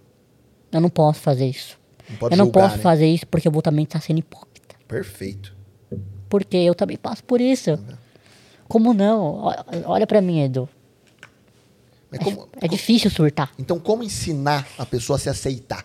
Ou aceitar, seja, seja o que você falou, às vezes é questão de usar um óculos e não aceita, né? Co- Como se aceitar pra viver melhor? Por Como? mais que você falou que assim, lógico, tem dia que você não tá bem, ninguém tá bem. Tem um Ninguém tá bem, tem velho. que, ah, putz, hoje eu não acordei bem, Tem não tô uma legal, outra tá- pessoa que consegue manejar melhor o Sim, sistema, mas sim. isso aí não É, significa tem que ela não tá tem bem, gente que né? acorda que não tá, tem gente que acorda e fala, puta, não tô legal hoje, enfim. Mas como, você, como que você é, para quem tá nos ouvindo agora, Uhum. aliás, estamos com 85 pessoas na live. Olha só. Ao vivo, nosso, nosso recorde sendo batido aí em tempo real, em ao vivo, Eita. nos últimos podcasts, cara. Obrigado, Ó, ó o que você obrigado, tá fazendo é nesse... um- Ó o que você tá fazendo nesse. Responsabilidade, hein? É. Responsa, responsa. Aliás, eu vou ser obrigado a falar isso de novo, gente, já que vocês estão aí, clica no botão se inscrever Pressão aí, agora, cara. Clica no se inscrever, porque assim, eu quero bater 5 mil inscritos durante o podcast com o JP pra ser o marco desse Napacast. Então, durante o podcast. Já a gente quebramos bater o recorde aí, galera. Agora vamos recorde. quebrar mais um. Vamos chegar nos 5 mil. Tá faltando pouquinho aí pra gente bater os 5 mil. Só clicar no inscrever Vale a pena, vale a pena. e ativar o sininho aí pra gente bater esse recorde com o JP. Então, JP, que dica você dá pra galera, assim, falando assim, pra se aceitar, enfim, pra entender um pouco mais a situação Uhum. que tá vivendo? Como que você faz isso? Que exercício que você faz pra você se aceitar? Que, que as pessoas possam até copiar de você isso? Uhum. Então, Edu, é, é difícil falar. Sim? Mas eu posso citar dois elementos que, que me ajudaram, Que te movem aí. que me movem. Primeiro, ninguém vai fazer as coisas pra você. Ou é você, ou tchau. Você, você cuida da sociedade, você não vai tocar o barco. Ou seja, você tem que tomar sua iniciativa. Ninguém vai chorar por você, ninguém vai vir e falar, nossa, né? Vai dar as coisas na sua mão, ó, quer beber água no copinho? Eu seguro pra você. Ninguém vai fazer isso pra você. Você vai ter que fazer isso. Se você não fizer, meu amigo, Vai sofrer. vai sofrer. Primeira coisa. A iniciativa é saber que você que tem que tomar seus rumos. E o segundo, que daí é uma coisa mais particular, né? Por que particular? Porque eu digo isso pra todo mundo que eu tive que ser amigo da minha síndrome. Seja amigo dela. Por que, que eu tenho que ser amigo dela? Porque por mais que ela me trouxe tantas coisas ruins, ela também me trouxe muita coisa boa, viu? É mesmo? Ah, traz. Traz porque, poxa, imagina. Você tá num lugar ali, num evento, perto do seu ídolo ali, né? Se você fosse uma pessoa comum, você não ia ter acesso ao cara. Eu já tenho. Pô, quer um autógrafo de uma pessoa, dá um xingado, você consegue. Você quer, por exemplo, Que legal ouvir isso. arrumar um camarote pra ir num estádio de futebol aí, você consegue, entendeu? Você consegue Tem essa, algumas JP? coisas, né? Tem essa, JP? Ah, a gente tem, né? A gente tem também. Claro que não é Sempre. coisa sempre, mas ela, é- ela faz parte da minha vida, né? Por exemplo, eu, eu posso parar meu carro na vaga de cadeirante ali, né? Mais J- perto. JP dirige. JP dirige. Ah, Você eu esqueci de é falar. Isso aí foi. Pô. Cara, eu acho que isso daí, na verdade. Nossa, cara. Cara, como você esquece Nossa, isso, cara? Não, não se decepcione, mas Nossa. isso daí foi. Eu acho que. Eu acho que foi o meu segundo maior feito. Consegui dirigir. Habilitação. A habilitação foi meu sonho. É um dos meus sonhos que eu já conquistei. Já O conquistei. JP é um bom motorista? Bati uma vez só, mas, mas calma lá, bati uma vez só, só que foi uma batida dupla. Então já, então bati uma e já bati duas. Já bati em dois carros ao mesmo tempo. O Só. strike. Mas sem machucar, sem nada. Não, não, sem machucar, sem De nada. boa. Foi em Bragança mesmo. tranquilinho, tranquilinho. Foi tranquilo, tinha segura, Porque, graças a porque Deus. é, é, a direção, você- você considera que, que se torna uma, uma independência pra você também? Sem sombra de dúvida, né? Os meus pais, meus pais são muito liberais. É, desde, assim, nas festas de, de rolês, assim, sabe? 15, 17 anos, meu pai não se importava se eu bebesse ou não, né? Só não podia fumar. Mas não- se importava. Por quê? Porque como eu sou di- diferente, sabe que a inclusão é um pouco complicada, eles sabiam que tinham que Deixar. ser um pouquinho mais liberal, deixar mesmo, deixa que beba, deixa que participe, deixa que faça loucura na rua, porque ele precisa se inteirar na sociedade. Porque meus pais tiveram que ser um pouco mais flexíveis em relação a isso, né? E, e- então, é, desde, desde esse ponto já começou a minha independência, né? E daí veio o carro. Passei na escola, nossa, pro meu pai, pra minha mãe, acredito que era como se o elefante estivesse pisando sobre ele, assim, tirou o pé, cara.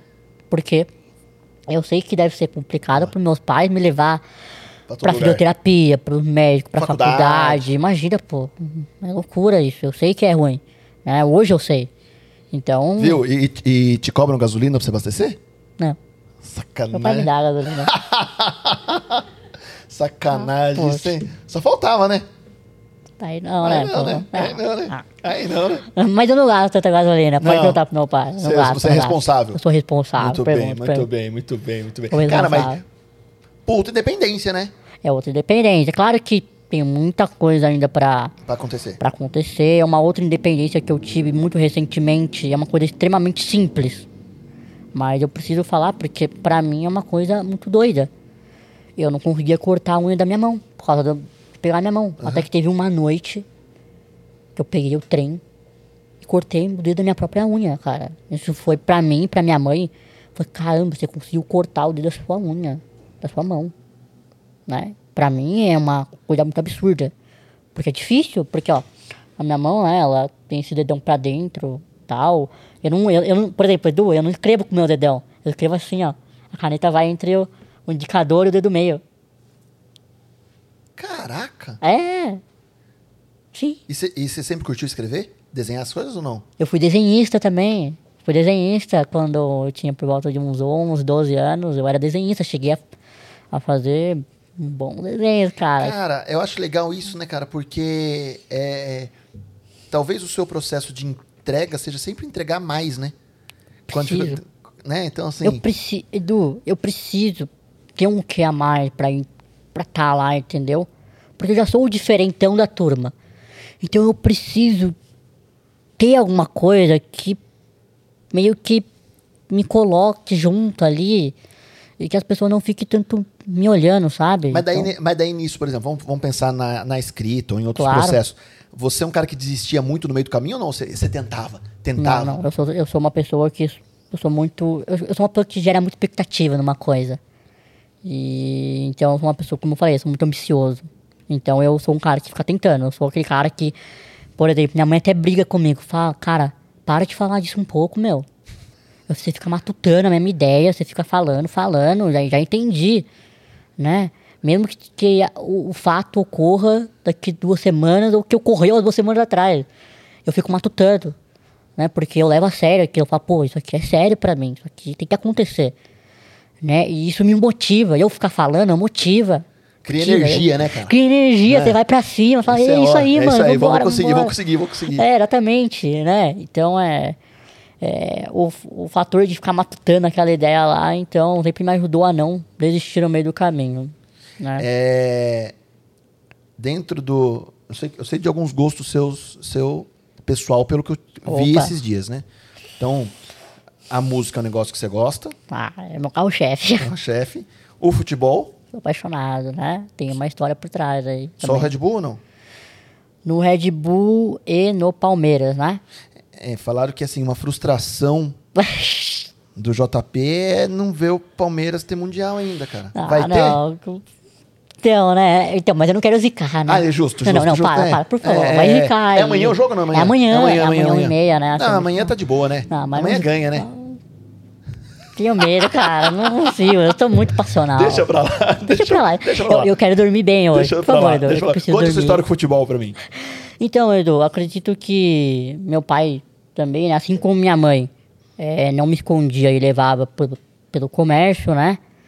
O meu pai, por outro lado, me levava para os jogos. Meu pai sempre foi fanático. Inclusive, meu pai esteve presente quando o Bragantino ganhou do Fluminense lá no Maracanã, de 1 a 0 E daí chegou na final, em 1991, com São Paulo, perdeu né, o Brasileirão, né? Então, é, enquanto minha mãe cuidava dali, meu pai me levava pro, pro estádio, assim, né? Eu comecei eu com o quê? Com seis anos, sete anos de idade. E meu pai conta uma história muito engraçada, né? Não vou falar tudo porque tem palavrão, mas não vou falar, mas vou contar o contexto. Pode falar, se você não quiser, mas pode ficar à vontade. Solta o verbo aí, cara. Aqui pode tudo, ó. A primeira vez que eu fui pro estádio de futebol era à noite, nem sei quanto o Bragantino tava jogando. Era Bragantino jogo Era Bragantino, na Bragantino. época. Eu acho que era Série C, assim. É. devia ser Série C porque eu lembro que eu vi o Bragantino ser campeão da Série C. Ah. Né, ganhou do ABC, inclusive, em 2007. Ó, eu lembro, hein? Aí, ó. E daí. Meu pai era à noite, assim, era jogo de nove e meia da noite, daí saímos, tipo, perto da meia-noite, né? Aí paramos num, num semáforo e eu abri a janela do carro e comecei a xingar como se eu estivesse no estádio. Ai, a merda, vai tomar no cu, juiz. Vai. Tá, tá, Falou tudo. Falei tudo, abri o verbo, meu pai mandou fecha o vidro, fecha o vidro. Eu tinha seis anos, então desde lá começou o negócio de xingar. Ali que começou, todo mundo fala que eu sou muito corneta e tal. Você é corneta Aí, ó, mesmo. tá a origem aí, pessoal, tá a origem é- pra você, eu sou corneteiro. Você é corneteiro. Eu, sou corneteiro. Eu, eu cobro muito. Eu cobro porque eu me cobro. Eu sou uma pessoa, eu sou muito passional, sou muito emotivo. Eu não sou movido pela razão. Não sou meu, assim como meu pai também. Quem é muito racional, assim, tudo mais, é minha mãe. Minha mãe é muito movida pela chão. razão. Minha mãe é muito pé no chão, muito, mas muito. Ela é aquela pessoa, se acontece uma coisa muito grave, ela fala, para, vai acontecer, vai tocar o barco, manda, manda ver. Eu não, não sei pode nome, parar. eu não sei o nome da sua mãe, cara. Minha mãe chama Renata. Renata. Sua mãe é educadora ou não? É, minha mãe é professora. Professora. Por isso que ela não tá aqui hoje.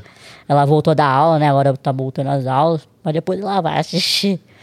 E daí minha mãe é essa pessoa, entendeu? Acontece alguma coisa grave, é com ela que as pessoas conversam, porque minha mãe ela é muito. Ela consegue muito, assim, sabe? Você com seu pai já vai pra emoção já. Meu pai já começa, putz, cara, agora ferrou tudo, meu. Agora desandou Já aqui, ferrou. cara. Vai dar ruim. Vai dar ruim, vai dar ruim. Acabou, acabou. Nossa senhora. E, é que- corne- e tem que cornetar o É. jogo mesmo, né, cara? Ah, o cara ganha muito, né? Ah, precisa, né? Precisa jogar bem, né? Mas, enfim, daí começou desde lá, né? Então, daí eu comecei a acompanhar o Bragantino, etc, né? E daí em 2011 eu tive a minha primeira cadeira cativa no estádio, né? Então, eu tô desde 2011 até hoje com cadeira cativa no Bragantino. Que demais, cara. Até hoje. Então, é, eu fiz minha história lá. E no Bragantino, né? É, é o time da minha cidade, é o time da cidade que eu nasci, né? É, e assim, Não sei se você viu. Você viu a entrevista do Thiago Escuro? eu vi a entrevista Você do? Thiago O Escuro. Thiago Escuro fala assim que ninguém deveria falar assim, é, eu, eu Edu, eu Edu sou corintiano. Uhum. Corintiano, né? tá bom, aí tá ele, bom, tá aí, bom, vou aí ele, aí ele fala assim, não tem que ser corintiano e torcedor do Bragantino. Ele falou, o nosso sonho é que todo mundo seja torcedor só do Bragantino. Uhum. Eu vi E- isso, né? Da né? geração jovem, né, que ele fala. É, É, Porque- eu vi porque isso. eles criaram algo muito bom pra gente, né? Eu concordo, eu concordo, eu, João Pedro, concordo, né? Torcedor nato do Red Bull Bragantino. Só que é muito difícil, porque eu também tenho carinho pelo Palmeiras. Foi criado, né? Eu sou palmeirense, sou, itali sou, sou neto de italiano, né? Eu tenho a minha história com o Palmeiras Aham. também, é, desde quando eu era pequeno. Eu ia no Palestra Itália, no antigo Palestra Itália e tudo mais, né? Com meu pai, tudo mais. Então eu não ia só aqui em Bragança, eu também ia no antigo Parque Antártica, né? Então sempre levei os dois juntos. Tanto que, até não sei se algum torcedor aí vai achar ruim ou o Thiago Escuro, mas quando o Bragantino e Palmeiras jogam, eu finjo que esse dia não existe. Eu não uso a camisa de nenhum. Eu falo, ganhou, perdeu, beleza. Qual é o próximo jogo? Acabou. Acabou. Né? A não ser que algum time precise muito. Meu, vai cair pra Série B. Aí não, aí vamos- Aí eu falo, pô, pelo amor de Deus, você tem que se salvar, meu amigão. Já era. Né? E assim, Edu, o meu sonho sempre foi jogar futebol. É meu sonho, é o sonho de toda molecada, né? Desde pequenininho. E conforme eu fui crescendo, Edu, né? Por volta dos 9, 10, 11 anos, como eu comecei a falar pra você aí, não sei se você vai embora, você começa a notar que você não pode. Sabe o seu sonho? Assim, assim, as pessoas têm um sonho, assim como você tem um sonho com o Napacash, de ser, de, meu, explodir, já tá explodindo, mas eu tô falando assim, né? Você tem o seu sonho, eu tenho certeza, algum sonho seu específico. Isso você pode fazer, você tá fazendo. Só que, imagina pra mim, né? Um sonho de jogar futebol e esse sonho literalmente ser um não pra você. Você não pode. Você não pode. Por que não? Sou deficiente físico. Não posso. Então eu nunca vou ter esse sonho. Nunca pude fazer esse sonho. Então até é um fator que eu, que eu toda vez que eu corneto, eu falo alguma coisa, isso é um fator que eu levo muito em consideração quando eu vejo jogador jogando, sabe? né? Eu sei que o jogador não tá lá pra perder, como o Thiago fala, né, na entrevista dele, mas é, eu preciso, mas é, é para mim, o cara tá realizando um sonho para pô, cara, você está realizando um sonho de milhões, imagina, um- e o meu também. E eu não, nunca vou poder ser jogador de futebol, né? O moleque lá da Ciclano, Beltrano, que tá 16 anos, jogando lá no, lá, não sei na onde, ele pode conquistar aquilo. Porque ele é normal, ele tem, tá treinando para aquilo, mas eu um não. Você não pode, você nunca vai poder. E o que que me quebra muito? Eu vou viver meus 90, 80, 100 anos sabendo que nessa vida você não pode realizar esse sonho. Pensa nisso, cara. É uma vida. Já foi isso daí. Isso é complicado pra mim. Até que, quando eu entrei no direito, eu falei o seguinte pra mim mesmo. Tudo bem, eu não posso ir a campo. Não posso ir a campo. Mas eu posso ajudar o time de uma outra maneira. Entrar no desporto, advogado, desportista no futebol, contratos, jogadores e tal. Até que, né, a- o sonho ali foi criando forma, foi dando asas, né? E daí eu falei, pô, cara, eu vou atrás disso, né? Tive contatos, né? Com, meu, tenho ah, contatos assim de pessoas espetaculares, né? Que são advogados, assim, Palmeiras, do Bragantino, tudo mais. E, e eles estão me dando muito suporte, sabe? Assim, motivacional, tudo mais, né? Eu até lembro que eu fiz uma reunião com eles e eles falaram pra mim, JP, é, aqui vem aluno da USP, Mackenzie, né? Só os caras top. E você chegou aqui do interior, né? E você conta pra gente tudo que você pretende pra sua vida do futebol. E você dá de 10 a 0 num cara que passou na USP, assim. E daí ficaram encantados, assim, né? E eu, assim, né, todo humildinho, assim, obrigado, eu não entendia, né? Porque, pô, você tá lá, tudo grande tudo mais, o que, que- que você pensa, né? Então, é, é um sonho que eu tenho muito, né? De, se Deus quiser, tem que passar na UAB, né? Eu- Poxa, UAB.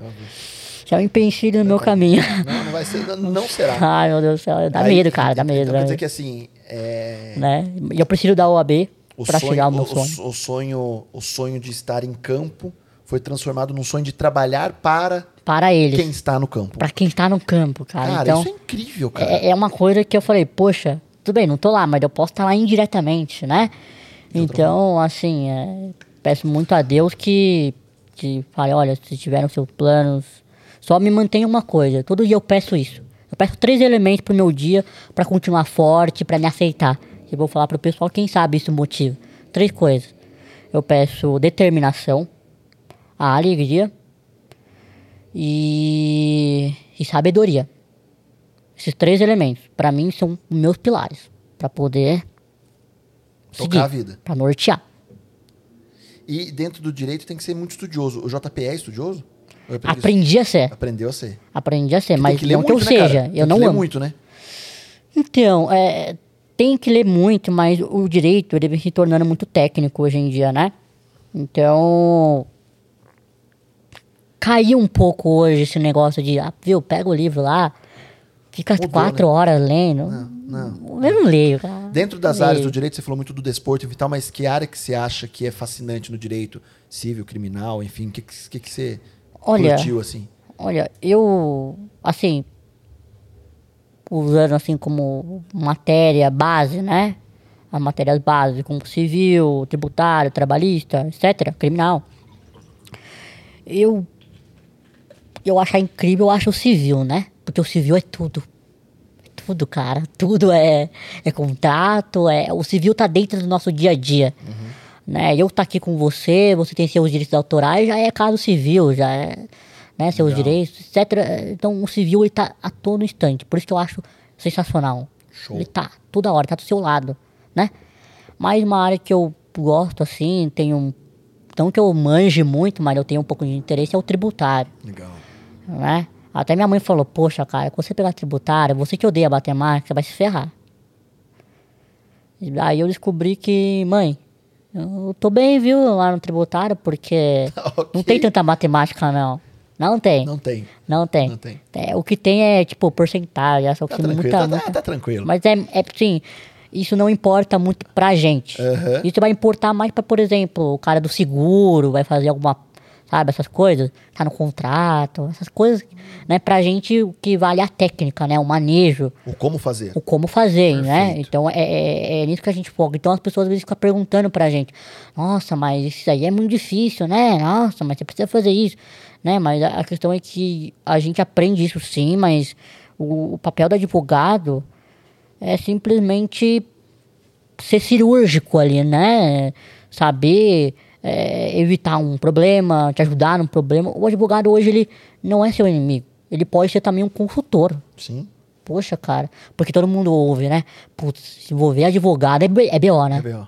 Ixi, Maria falou de advogado. É, dá medo. Meu Deus do céu. Acabou, acabou. Ô, JP, mas vamos mudar tudo isso agora. Que a galera já tava falando aqui no chat também. Eu preciso aproveitar. Aliás, galera que tá aqui assistindo, mande perguntas pro nosso querido JP, hein? Abuse, abuse do Edu, galera, abuse Aliás, a, ô Lu, por favor, o, o João trouxe uns brindes pra gente sortear. Vou sortear pra quem fizer pergunta boa pro JP. Se o JP, eu não vou falar quem é. Se o JP falar a pergunta é boa, a gente dá o brinde. Se não for boa, a gente não dá. É ele que determina. Poxa. Tem Sou quantos juiz, brindes? Tem então. quantos brindes? Ele tem três? Temos três brindezinhos aqui do João.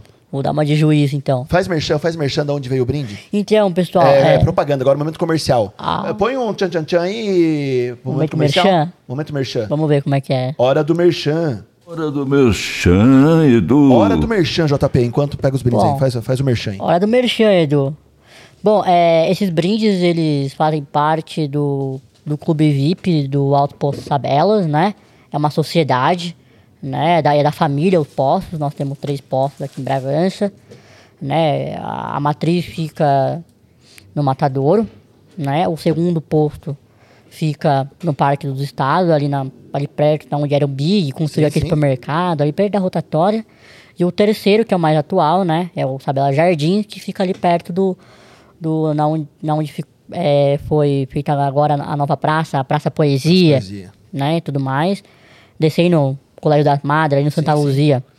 Né? E a gente, de uns anos pra cá, uns dois anos pra cá, a gente começou a ter um cartão, né?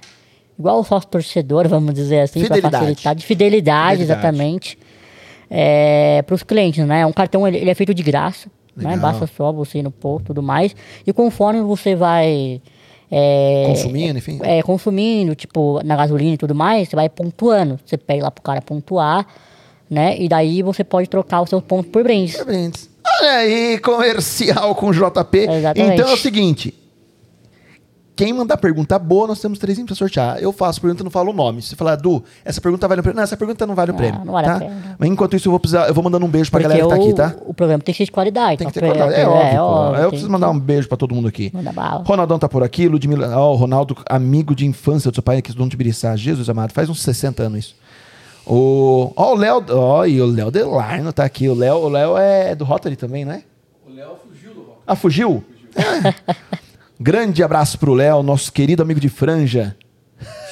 É nós, né? Ó, Luiz Isabela. Loredo tá aqui, o canal do Loredo. Grande abraço pro Loredão. Felipe Faria. Júlia Destro, deixa eu quem tá aqui. Tiago Sabela. Primão aí, Mileninha Amaral. Juliano Gato, um abraço, gato. Mário Douro. A Érica, Manuel. Cara, galera aqui. Nilson já nos. Nilson, cara. Ih, Nilson, saudade de você. Já perguntaram aqui, JP, o bi mundial vem? O JP é melhor não comentar, isso mesmo, não comenta, isso aí não é pergunta. Poxa, melhor não, não. não, não, vai ficar. Cristina, de- conheço desde que nasceu. Olha, a galera tá em peso aqui. JP, você é demais, que história encorajadora. Ó, o Jarbas aqui. Você e sua história são inspiradoras, avante palestra. O Jarba também não perde uma também, não? Puxa Não. vida, não. Será que é, é- é o Jarba filho ou é o é Jarba pai? Quem será que é o Jarbas neto? É o filho. É o Eu- Jarbinha. Eu acho que é o Jar- filho. É o filho. É o filho, é o filho, é o filho. É o filho. Barbeirense, moço. Nossa senhora.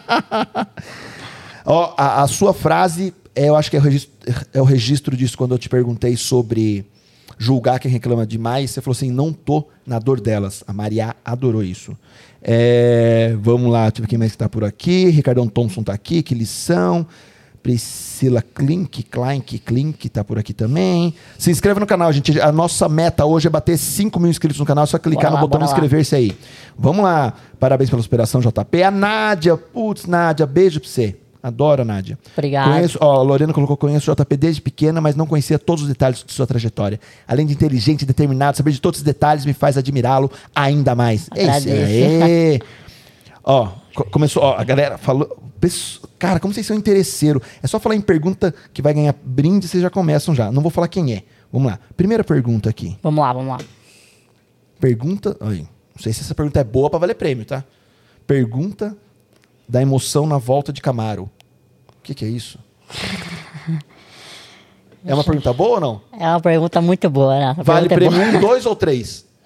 Um, né? Um. Vamos deixar o maior é, pra depois. vamos deixar o maior pro pra final, Então me essa, fala. né? Senão que também história é entrega, essa? né? Emoção na volta de Camaro. O que, que é isso? Isso aí foi tenso, cara. Foi quando eu fiz um, um passeio de Camaro, né? É, com o. Como dele mesmo? O Morales, né? E que é delegado, inclusive, né? Da, acho que da Polícia Civil em São Paulo, não sei. E daí ele. O doutor Oswaldo Zago, ele tem um Camaro, ele emprestou pro meu pai dar uma volta. E daí o Morales virou e falou pra mim: Tá, seu pai levou você dar uma volta de Camaro pra passear. Agora eu vou levar você pra andar de Camaro. Aí ele me pegou. Cara, juro pra você. Rezei pra Deus, pra Ave Maria. Porque, nossa senhora, cara. Nossa, ele pegou o Camaro, ele pegou a, Dom, a Fernão Dias ali, indo pra Tibaia. O cara foi a milhão pro carro, velho. de- fazendo drift no meio da, da Fernão Dias. Meu Deus do céu, perto de caminhão tudo. Eu falei, meu Deus, eu vou morrer, velho. Eu Valeu, valeu o prêmio? Valeu o prêmio, Ó, cara. Quem fez a pergunta, eu não sei quem é que soltar uma sigla, é JCCM. Quem Não será? sei também. Não sei, ó, tá aí. É ele mesmo? É, ele É? mesmo, é, Então tá na foi ele, AF aqui. foi. Ó, vamos ver, ó, mais uma pergunta aqui, ó. Cadê aqui? Tem mais uma pergunta aqui boa aqui, deixa eu ver, tá, tá, tá, tá, Vamos tá, lá. tá, tá. Ó, vê se essa pergunta é boa pra valer um prêmio. Eu não vou dar prêmio, tá? Porque eu escolho também as pessoas que eu já faço. Ah, é justo. É, é, não, também. Se o JP pudesse conhecer qualquer pessoa no mundo, quem seria? Quem que você gostaria de conhecer? Conhecer? É. Adam Sandler. Caraca, você que você ia falar Edu Toledo? tá sacanagem. Ah, mas, mas calma Ó, aí, não o vai Edu eu tô conhecendo Não, agora. Não, vai valer, não vai valer prêmio, porque é a Glaucia que perguntou, tá? Porra. Não merece ganhar, porque é máfia. Aí vai, Não, não, mas ó, mas calma lá, Sobrenome o Edu eu tô Sabela, conhecendo eu não- hoje. Sobrenome Sabela, eu não vou fazer pergunta. Tá? Não, mas ó, o Edu eu tô conhecendo Justo, hoje. justo, mas Adam É Sandler- justo. não, Não, não. justo, E eu justo. vou querer uma foto com você também. Não, aí, Não, não, aí, não, é justo. Não é, não é tão Não, tá simples, vendo? né? Aí, ó. Ah, ó. Tá louco, viu? É... Ó, tem, uma, tem umas perguntas boas aqui, hein? Deixa eu ver aqui, ó. Como é estar em grupo de pessoas que perguntam sobre sua síndrome? É... Tá. Talvez alguma peculiar... peculiar... Nossa, não consigo falar. Peculiaridade? É isso aí. Da doença e seus hábitos. É... Porque muitas pessoas talvez tenham curiosidade, mas nem sempre querem perguntar porque pode te constranger. De hábito, assim. É. Não, não tem, Não tem cara. peculiaridade não tem, não tem doença. porque é- é- ela não me envolve bom, a hein? parte. É muito boa, muito boa. Vale o prêmio, sim. É, é, porque assim, é, O que mais te perguntam da síndrome, assim, quando te perguntam? se eu sinto dor em alguma coisa, se eu posso beber. Você e pode aí, beber e aí, alguma e aí, coisa? e aí, você sente dor? Não. Não. Tem como, né? Você gosta de beber? Não, não bebo. Não bebe. Não Mas bebe. pode-se. Pode, entendeu? Pode. As pessoas, elas. Olha lá, seu pai tá depositando o celular pra tocar. Não tem condição. Fala que foi seu pai que deixou o celular tocar. Senão vai achar. É ele, não tem tá- condição. Ô, Não tem condição. O João só bota o celular pra tocar aqui. O que que tá acontecendo no JP? Não tem condição. já, já, fa- já, já falando pra ele colocar no modo avião. Não tem mas. condição. Né? Ah, não a gente tá a aqui. piada, né? Não Não perder a piada. É, perder. tem que fazer. É. É, então, não, não- eu posso beber. As pessoas falam, nossa, mas você pode fazer isso? Nossa, mas isso não é perigoso pra você? Nossa, mas Isso te irrita? Ou não? me irrita um pouquinho. É, né? Porque me irrita porque, assim, poxa, relaxa. Se eu fizer isso, eu não vou morrer, entendeu? Boa. Eu já respondo isso, eu não vou morrer. Ó, então é o seguinte. É boa, é boa. Giovana Lima Malzone também ganhou. Lu, vai é boa, anotando aí, essa tá, é boa. Luísa? A galera depois manda aqui depois no, lá Essa no é Instagram da, Essa do muito NapaCast o endereço pra gente mandar entregar pra vocês o, o, O- presente aqui. Um brinde. Essa É, foi boa mesmo, gostei. ó, Obrigado. Deixa eu ver aqui, deixa eu escolher aqui mais uma pergunta, que agora bombou de pergunta aqui. Deixa eu ver aqui, tá, tá, tá, tá, tá, tá. Salve Corinthians, adorei quem mandou Salve Corinthians, Edmir. Não sei quem você é, mas adorei. É, Salve já Corinthians, perdeu adorei. o brinde já. É. É, Nossa, tem. Nossa, a galera tá começando a falar disso aqui, JP, tô com medo de umas coisas aqui, hein? É... Relaxa. Se for, eu falo. pergunta Se for capciosa, eu, eu Ó, respondo. e- ó, eu vou, eu vou colocar três perguntas e vai falar qual que vale o prêmio maior aqui, tá? Você que manda, Ó. Vai. a primeira pergunta é, é. E o seu outro hobby? Fotografia. É uma pergunta. Uma pergunta. Pergunta. Nossa. Qual casa ele pertence no mundo de HP? Eu pertenço à casa de São Serena. Ah, é. Isso é mais um. É, pergunta se o JP ainda tem cavalo. Ah, Cezinha. Pô, Cezinha, valendo um prêmio, Cezinha. O JP ainda tem cavalo? Cavalo? É. Não gosto de cavalo. Não gosta de cavalo? Não. Por que, que o Cezinha tá perguntando isso? Não tem problema. Gostaria de saber se ele ainda toca bateria, mesma pergunta. Pergunta pro JP do sofrimento e jogo do Braga. Ajuda. Não, isso aí não vale prêmio, é muito sofrimento. tem- que Ah, bobagem. Ah, bobagem. Já tô sofrendo com o jogo de amanhã, gente. Pô. Pergunta se o, se o Verdão vai ser campeão mundial. Essa pergunta é melhor não responder. Vai ficar. Ó, poxa vida, hein? E tem coisa boa. Tem, Tem tesouro. Veio uma pergunta boa aqui, hein? Tem tesouro aí. Ó, eu vou deixar. Ó, essa eu gostei, hein? E será, hein? Será, hein? será, será, será? Ai, meu Deus do céu. É, é, vou falar uma antes. É, como você foi preparando sua mente para um processo exaustivo, que é uma cirurgia feita de diversas. fazer cirurgia diversas vezes, enfim, tal. Essa é uma pergunta boa. E ó, cara, um- uma pessoa mandou aqui. Qual o maior exemplo que o teu pai te deu? O maior exemplo que meu pai me deu, cara, não, você precisa escolher uma pergunta para valer o prêmio, cara. pra fazer o prêmio. É, caraca, é. Tem umas coisas boas aqui. É, é pô. Eu acho que eu vou lá do meu pai. Boa. Eu vou lá do meu pai Eu também vou nessa. por um motivo, cara. Ah. Por dois motivos. Primeiro, que eu sei o que eu vou falar do meu pai. E apesar que eu não sigo muito o conselho dele, mas é um exemplo que eu carrego comigo até hoje. O exemplo é o exemplo. E segundo, porque eu acho que desde o começo eu tô tentando contar meu processo evolutivo, né? Sim? Eu acho que já é difícil falar sobre isso assim numa única palavra. Eu acho que é, o NapaCast está sendo sobre isso, né? Então, desculpa aí se eu não, se eu não peguei a sua pergunta, mas agradeço mesmo assim, viu? É, um maior exemplo que o me deu foi o seguinte: só compre algo se você puder pagar à vista. Ele fala isso pra mim. Não É um- importa é um se, é, administrador, se né? é 100 reais, 5 mil, 100 mil, 1 milhão, pague à vista. É isso. Larga mão de dívida. Largue mão de dívida, né? Ele fala isso, eu, eu faço isso. Eu, eu, não eu, faço. eu posso, eu posso falar um que eu não, que eu descobri hoje. Aham, claro. É, Opa. é, é, o meu cunhado com a minha irmã me contou também do seu pai, que é algo que me, me deixa muito feliz também. Uhum. Por, eu, eu perdi o meu pai há dois, dois para três anos que eu perdi Uhum. meu pai. E eu não sabia, mas o seu pai viu o Rotary, é, ajudou num processo com meu pai com um empréstimo de cadeira de banho, Olha de cadeira só. de roda. Meu pai no tratamento na fase meio final da vida do meu pai. Eu não sabia, é, eu Até- sabia que tinha vindo, vindo em- emprestado, enfim, de uma forma muito muito bondosa nesse sentido. Uhum. Não sabia que era do Rotary e tão pouco sabia que era do seu pai. E hoje quando eu liguei pro meu pro Ronaldo, meu cunhado que estudou com seu pai só, em 1900 em Guaraná em. Rolha, é, ele falou, cara, e o, e o João foi, fez uma ponte enorme para que Isso fosse possível, É, isso fosse né? possível, uma cadeira de banho, cadeira de roda, porque a, a gente entende nesse momento de, que são coisas temporárias que você não vai comprar para usar Uhum. durante um bom tempo e, e- e, cara, certo. e gratidão, viu, João? É, acho que generosidade a gente tem que agradecer também, né? Aliás, eu também faço parte do Rotary, eu tô até PIN aqui. Ah Eu sou do Rotaract junto com a Lu, com a Lu. né? Eu sou protocolo lá, né? E então a família rotária tá comigo desde, acredito, de eu nascer, porque meu pai, ele é rotariano desde antes de eu nascer, né? Então sempre fui influenciado pelo meu pai. Poxa, entre no Rotaract, né? Quando eu comecei a crescer, tudo mais. Então eu cresci um pouco nessa parte rotária, já conhecia um pouco, porque eu vou nas reuniões eh, dos adultos. hein? Na época eu falava que eram as reuniões dos adultos quando eu era criança.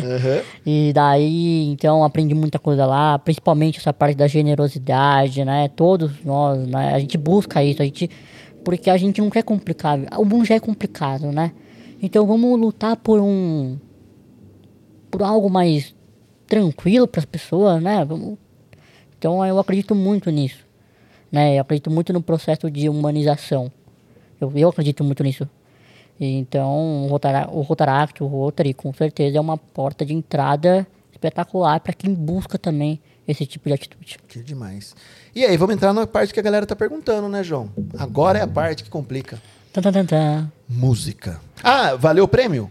Valeu o prêmio, Ó, valeu quem o prêmio, fez, valeu quem o fez prêmio. essa Essa pergunta do exemplo, do exemplo pontual. do que seu pai é e, ó, aprenda aí, Eduardo Correia. Eduardo Correia. Eduardo Correia, aprenda, não faça dívida. Só pague à vista. Seu pai podia ter me ensinado isso, acho que há uns 30 anos atrás. Ah, mas meu pai me ensina, eu Ai, ainda... mi- minha vida é um carnê, JP. Meu Jesus amado. Cada dia 10 parcelas. A dele também é, viu? Ele fala, é? mas... Ah, meu todo Deus do céu. é, eu não é. aguento mais pagar parcela das coisas, JP. Dá, não dá, ah, não não é dá fácil a vida. Ah, Essa não dá, não não tem dá, não dá, condição. O meu pai também me ensinou muito na vida questão financeira. Meu pai, eu lembro até hoje que um dia eu ganhei um dinheiro pequenininho. Eu era criança, meu pai falou: ó, se você ganhar 10 reais, guarda 5 e gasta 5. Foi um ensinamento diferente. É, então. Né? Eu sempre ganhei 10 e gastei 30. Daí eu fazia a dívida de mais 20. Tanto é que É assim quando que funciona. Por isso que. é, eu viajo com meu pai, assim, e tem tipo um cassino, sei lá o quê, é, ele sempre vai, às vezes, apostar tipo 50 dólares, assim. Aí ele fala pra mim, viu?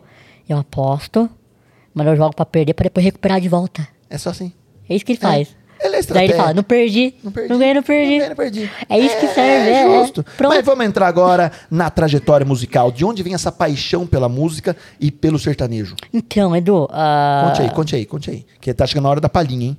daí é boa. Cara, vamos nós- lá, vamos lá, tamo- vamos lá. Só pra você entender um pouco de tempo, nós estamos a uma hora e quarenta conversando, tá? Tá de brincadeira É comigo. verdade. Na hora que eu via lá o, as entrevistas, falei, pô, uma hora e quarenta, imagina Será que, que, eu vou chegar nisso. isso? Será que tem papo pra isso? Nossa, e a eu galera juro, tá na live, eu tô ó. falando a verdade. Ó, e a galera não tá saindo da live, ó. Ô, Edu, eu tô falando, é, tipo, de coração mesmo, porque assim, Edu, você conversa com pessoas que são, poxa, o cara tem uma trajetória, os caras são famosos. Eu confesso isso, eu falo pra você. Cara, Eu- Caramba, mas você também tem uma trajetória, você também é famoso. Não, mas sim, mas assim, eu fiquei com medo. Falei, poxa, cara, mas imagina, não- imagina que eu chegar nesse, Até nesse parece. tempo. Não É, tem um papo pra isso? Ó, JP, essa lição eu, eu, eu, vou, eu vou falar muito porque assim. é, eu acho que a, a fama é um negócio muito legal pra gente tratar. Não, água, né? A fama é um negócio muito legal pra gente tratar e dividir. É, eu tenho um grande amigo que é um dos, dos, dos diretores do, do, do Faustão desde a época da Globo e na Band e tal. E ele fala assim: Edu, sabe o que é ser famoso? Talvez ser famoso, meu grande amigo Zé Armando Vanucci, um beijo pra você. É, aí ele fala: talvez você possa ser famoso pra duas, três pessoas. Se você está numa live hoje, a gente está numa live hoje para três pessoas, nós estamos sendo famosos agentes de mudança para três pessoas. Hoje nós tivemos pico de 85, 90 pessoas na live, agora estamos com 73, vai oscilando. Uhum. Então, JP, nós estamos famosos hoje. Caraca, para Tô famoso, 72 cara. pessoas. É gente pra caramba, cara. Você imagina, 72 pessoas num podcast do interior, numa segunda-feira, Uma segunda-feira. 8h45 da noite, as pessoas com afazeres domésticos, Pós-janeiro ainda, né? trabalho, é, estudo, janta, Faculdade, a- administração do nossa. lar com família, com tudo, cara. É e, e essas pessoas pararam Pra ver. pra ouvir a sua história. Isso é, isso então, é insano, isso é insano. É, é então gratidão, cara. Me é conta da música, cara. Banca da música pra, É, pra muito obrigado, nossa, isso é, isso é gratidão pra mim, cara. Isso eu tenho, tem que ser falado porque é o que você disse, né? É, se uma pessoa te olha e te admira, você já, É já tá sendo... Um agente de mudança ali. mano. É Exatamente, aí. exatamente. Vamos lá no sertanejo, quero ouvir o lá, então. sertanejo. Bom, segundo a minha mãe, ela sempre colocava a música perto da barriga dela, que daí, né, ia pra cantar e tal, aquela conversa, né? Então, segundo minha mãe, começou a partir daí. E como eu, por conta do meio das minhas cirurgias, eu tinha que me deslocar muito pra São Paulo, Campinas, São Paulo, Campinas. Campinas eu gosto de falar que é minha segunda cidade, né? Porque praticamente eu vivo lá, sem ser Bragança. Ah, nesse trajeto, eu ia ouvindo muita música, né? E eu comecei muito com, por exemplo, tribalistas. Eu gostava muito de tribalistas, né? Não comecei com sertanejo. É, eu comecei com MPB. Minha mãe colocava mais música de MPB, assim, sabe? É, mas principalmente tribalistas. E eu falo isso porque minha mãe fala que isso foi o que deu início eu querer cantar as músicas, sabe? As músicas deles. Então começou tudo ali, né? Nesses, nesses negócios de ficar se deslocando, toca, tocando rádio, pá. E até então, né, era tudo brincadeira, cantava alguma coisinha, até que quando eu tinha 9 anos mais ou menos, um amigo nosso, né, o Alan Diniz, ele é conhecido mais como Cascata, se não me engano, aqui em Bragança, é isso, né, pai? E ele é caminhoneiro e tudo mais. Ele fez uma música. Essa música, ela é. Ele, ele, ele é cantor sertanejo, tem- ele tinha uma dupla, né? Marques e Alan, me engano, na época. E, e ele escreveu, ele é compositor, então ele escreveu essa música, só que essa música conta a minha vida. De- então, a partir daquela vez, é, dessa música, né, que ele fez pra mim, que ela chama Presente de Deus. Ah, ela é extremamente longa, inclusive, ela dura mais ou menos 4 minutos, né? Daí começou, daí que algumas pessoas começaram a falar, pô, cara, aquele, cara, aquele menino tem 9 anos, mas sabe cantar, comece alguma coisa e tal. Então daí é, meu pai começou a por essa busca nas rádios, daí eu comecei a ter um ganhar uma, uma pequena visibilidade na região, né, aqui de Bragança. E daí outras pessoas começaram a ficar sabendo, até que chegou 2011, daí eu fui é, o Michel Teló veio pro Porks, né? E ele alguém contou pra ele, daí ele queria me conhecer, o Michel Teló na época. E daí eu cantei umas músicas com ele no Porcarias. E olha que engraçado, Edu. De- Com 18 anos de idade eu não fui pro Porks. Mas com 11 anos de idade eu fui. Olha que doideira, né? Sacanagem. Ó, isso é pra pouco, vai. Isso é, pra isso é- pouco.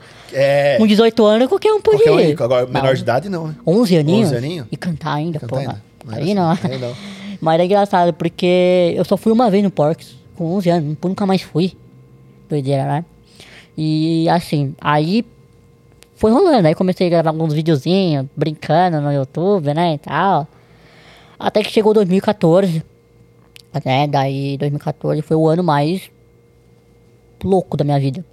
Eu realizei um sonho. Comecei um sonho, ele foi quebrado. E finalizei com a famosa etapa da maior cirurgia da minha vida. Que tá até hoje. Né? Então 2014 foi o ano muito louco. Tudo aconteceu em Tudo 2014. aconteceu. Porque em 2014, no começo do ano, a festa do peão, eh, o Jazz Jason abriu a porta pra mim, cantei com eles lá. O empresário gostou, eles também gostaram e me convidaram pra cantar uma segunda vez em Cambuí. Cantei com eles de novo. E daí a ideia era que eles iam cantando e eu ia começar a seguir eles, né? Então eu tive sim essa oportunidade, até hoje é, dói um pouco em mim porque é, eu tive uma oportunidade de alavancar na música de verdade mesmo.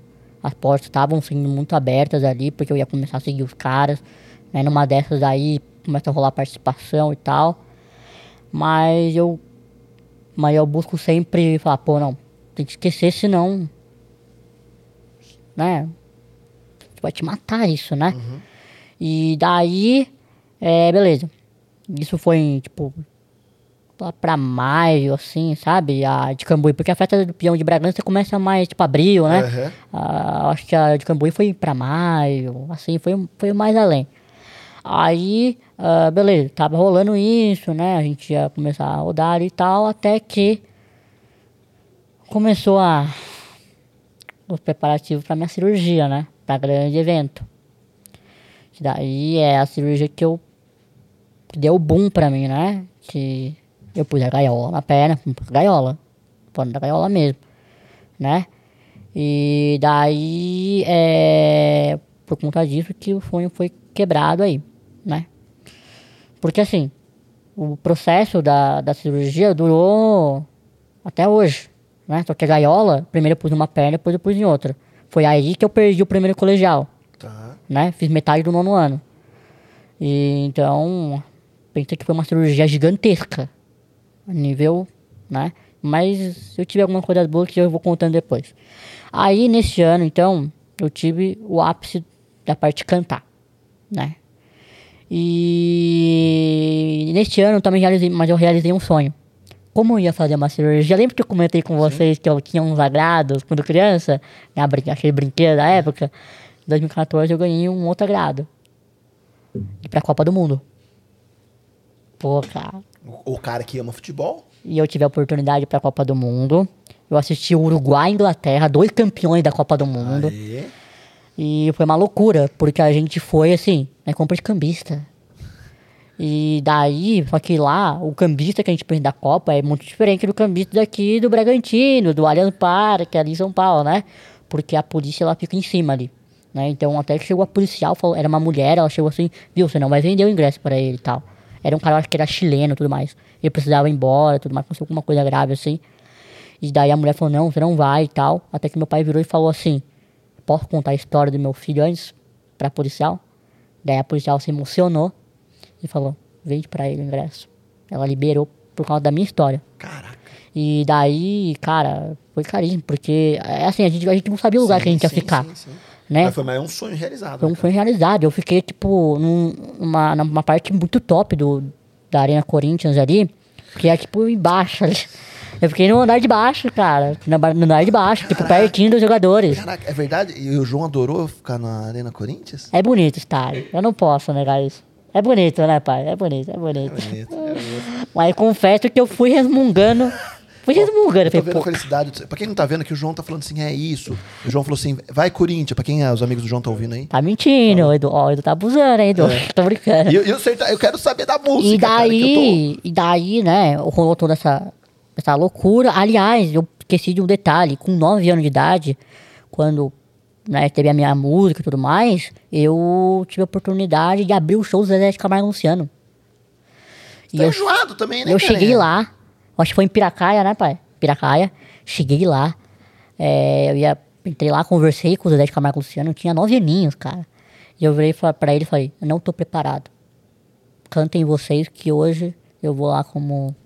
E as pessoas falam que, cara, você foi muito homem naquele momento, você foi maduro falar que não era seu momento, né? Hoje eu choro por isso. eu choro porque, pô, cara, Poxa, devia ter essa cantado, cara, devia ter cantado, mas eu reconheço também a beleza que foi também, né? Do amadurecimento. E daí, até então, é, puramente sertanejo. Daí, como eu não. Eu tava operado e tudo mais, eu não saía, eu comecei a.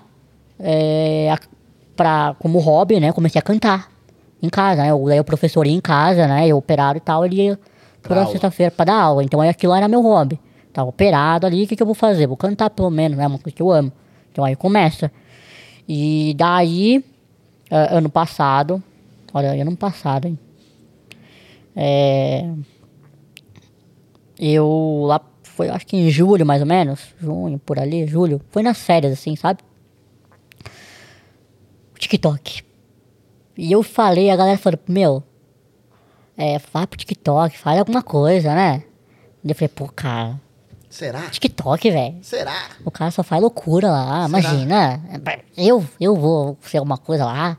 Tá, não. Aí em julho, né, o TikTok já tinha muito tempo. E não sei o que aconteceu. Eu tava em São Paulo, inclusive, com a minha tia, né? A gente foi. Inclusive, a gente foi visitar o museu do futebol lá, no Pacaembu. E eu voltei à noite em casa. E eu falei pra mim assim. Acho que foi numa quarta-feira ou terça-feira, não sei. Eu vou gravar uma música pro TikTok. Eu, a primeira música que eu gravei foi em inglês. Foi, eu acho que. é, não sei se foi Dust in the Wind, do Kansas. Não sei se você conhece. É extremamente linda essa música. Ou foi aquela Wonderwall, né? Não sei se foi uma dessas músicas aí que eu gravei. E daí passou uma noite e eu falei, pô, cara, 500 visualizações em uma noite. Ah, o negócio não é muito bom, não é muito ruim, não. Aí eu fui postando, fui postando. Até que teve um vídeo que eu cantei uma música do Bruno Marrone. Chegou a 250 mil visualizações. Aí eu falei, caraca, velho, o que que eu fiz? Pra- Loucura, dá- dá mano. Mais de 30 mil curtidas. Quase arriscar. mil comentários. Eu falei, velho, o que aconteceu?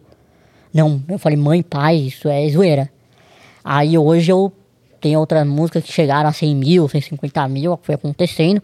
Mas eu falo, a maioria não chega, tá? Esse valor, né? Sim. É uma ou outra, né? Mas hoje, em uma trajetória de 7, 6 meses, eu tô com 13 mil seguidores no TikTok. Que demais, cara. E numa brincadeira dessa, há um tempo atrás, aqui em janeiro, agora em janeiro, Agora alguém me achou no TikTok, não sei quem é, mandou pra uma página chamada Covers Brasil. Os caras têm tipo quase um milhão de seguidores. E uns artistas seguem ele, tipo o Santana, o Cauã, da dupla Matheus Cauã, etc. Eles publicaram lá. Foi numa segunda-feira, eu tava indo treinar tênis de mesa, 4 horas da tarde. Eu recebendo um monte de comentário no Instagram de gente que eu não conheço. Falei, pô, cara, não tô me marcando aí. Eu tô saindo aqui, tenho que treinar, velho, tô atrasado. Aí na hora que eu vi, falei, caramba, velho, alguém me encontrou, postou meu vídeo. Na hora que eu vi, tinha dado meia hora de vídeo, 5 mil visualizações. 10. Não, não, não. tal. Aí eu descobri que o Luan Santana viu meu vídeo, ele gostou do meu vídeo, falou que queria me conhecer lá no, no comentários e tal. E hoje esse vídeo chegou a 230 mil visualizações no, no Instagram. Então, assim, é, o TikTok foi uma porta de entrada, né? Mas querendo ou não, Você né? percebe que faz muito tempo que eu tô na jornada. E agora que. Que tá começando a colher. Eu acho que você, né, do, com o NapaCast, você sabe muito sobre trajetória, né? Como é que é agora que você vai. Demora um pouquinho não- Demora. pra deslanchar. Mas não, pra- pode, não pode desacreditar, né? Não pode, porque assim, é o que meu pai, minha mãe fala, né? Poxa, tudo bem, pode não acontecer nada ali, né? O Santoro te e tal, beleza, mas você tá vendo que o TikTok tá te dando um retorno. Então continua. Continua, né? Ué. Então. Boa. E desde então, nossa. Que demais, JP. É, Eu, ó, a galera tá mandando a palhinha. A palhinha vai ser no final do vídeo. A gente vai encerrar o podcast com o JP dando uma palhinha. Não, é, Alright. não é assim, Não, é tem que assim. ser. Tem que se encerrar com chave de ouro, maestria. É, é isso aí. Ô, JP, pra toda essa galera, Uhum. enfim, que nos acompanhou, a gente tá indo pra quase duas horas de, de Caramba, velho, podcast. eu não acredito nisso. É, pra toda essa galera que nos acompanhou, enfim, tal. Obrigado. É, eu queria que você deixasse uma lição hoje pra essa galera, antes de você cantar e a gente encerrar esse podcast de hoje. Olha, uma coisa que eu levo muito pra minha vida, que eu vou deixar isso pra vocês, tá? Além de. É muito difícil explicar, né? Mas eu gostaria que vocês sempre, pra, sair pra você, pro meu pai, pra toda a equipe aqui, né? Pra todos os ouvintes, pra todos os, os, os internautas, né? Que busque ah, o não na vida. A gente já tem. Sempre vai ter um não. Então vai buscar o sim. Uma dessas aí, cara. Você explode, você voa, você vai pra longe, você vai. Você, você vira dono do mundo. Então toda vez, o que, que eu levo pra minha vida? Todas as oportunidades que vier, aceite, cara. Aceite porque isso é bonito, é importante. Você tá contando a sua vida. Você pode ajudar uma outra pessoa. Leve isso. Alguém precisa ouvir isso, né? E, e quando você tiver naquela dúvida, poxa, mas será que os caras vão me aceitar lá? Será que. Nossa, eu tô sonhando muito alto aqui, né? Pra que que eu vou numa reunião desses caras? Não, imagina, para. Né? Pra que que eu vou ligar pro cara pra tentar marcar essa reunião? Pra quê? Né? Os caras são. Os caras são de outro mundo. Eu falo, o não você já tem. Vá pelo sim. Tente o sim na sua vida, cara. O não você sempre tem, velho. O não você já tem desde que você nasceu. Então, para de pensar que, que o não não existe porque ele existe e comece a buscar também pelo sim ou pelo, pelo menos pelo talvez. Aí, eu te garanto que sua vida começa a criar forma. Cara, obrigado.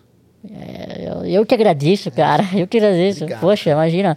Obrigado, cara. Peço até desculpa aí se eu não consegui Imagina, expor em obrigado, palavras, mas é uma coisa complicada, assim, né? Ao cara. vivo ainda. Não, obrigado, cara. Obrigado, Obrigado. mesmo por tamanha generosidade que você teve, por tamanha maturidade que você teve em relação a dividir Obrigado. a sua história sem medo, sem, sem tabu algum. Não pode, não pode. É, obrigado de coração por, por ter topado, né? Beijo pra Mileninha Amaral, pra Glaucia, enfim. Muito obrigado. Pessoas que As estimularam. duas, né? É, a galera que tá, que tá por aí, de novo eu vou pedir, se inscreve no canal para que essa história do JP também chegue, possa chegar em mais pessoas.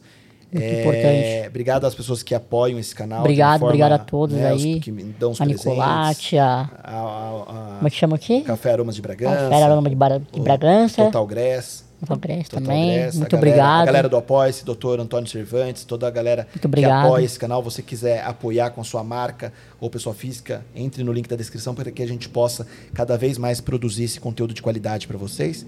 E nós encerramos esse NapaCast nesse dia 7 de fevereiro de 2022. Lógico. É agora o momento, JP. Acho que você, veio com a música preparada? Escolheu uma Ah, ou vai ser, ou vai ser de improviso? é, então, aí que tá. A minha dúvida é: é uma palhinha ou uma música inteirinha? É uma palhinha. Uma palhinha? É, daí eles, a gente eh, mantém a palhinha e eu vou, eu vou interromper, vou falar assim, galera, até semana que vem. Beleza, então. Então eu vou cantar lá, uma tá música que eu não gravei ainda no TikTok, essa música, hein? É isso aí. Só mais uma coisa? De novo, volte sempre e obrigado. Será uma honra. Ah, já, já tô aqui. Valeu. Convite tá sempre aceito. Vamos lá, então. Essa música é do Rio Negro e Solimões. Ela não é tão conhecida, Mas eu gosto bastante do estilo de, de cantar ela. E eu nem gravei no TikTok ainda, viu, pessoal? Então é meio que exclusividade Inédito, aí. inédito. Inédito aí pra galera. Onde anda você? Em São Paulo, Rio Grande do Sul ou em outro país? Nova York, Argentina ou alguém é quem te faz feliz. Ao caminho me leva de volta ao ponto de partida. Onde anda você? Em que canto do mundo perdeu a nossa memória? Ter notícias do que aconteceu. Me conta essa história. Eu queria saber como vai a sua vida.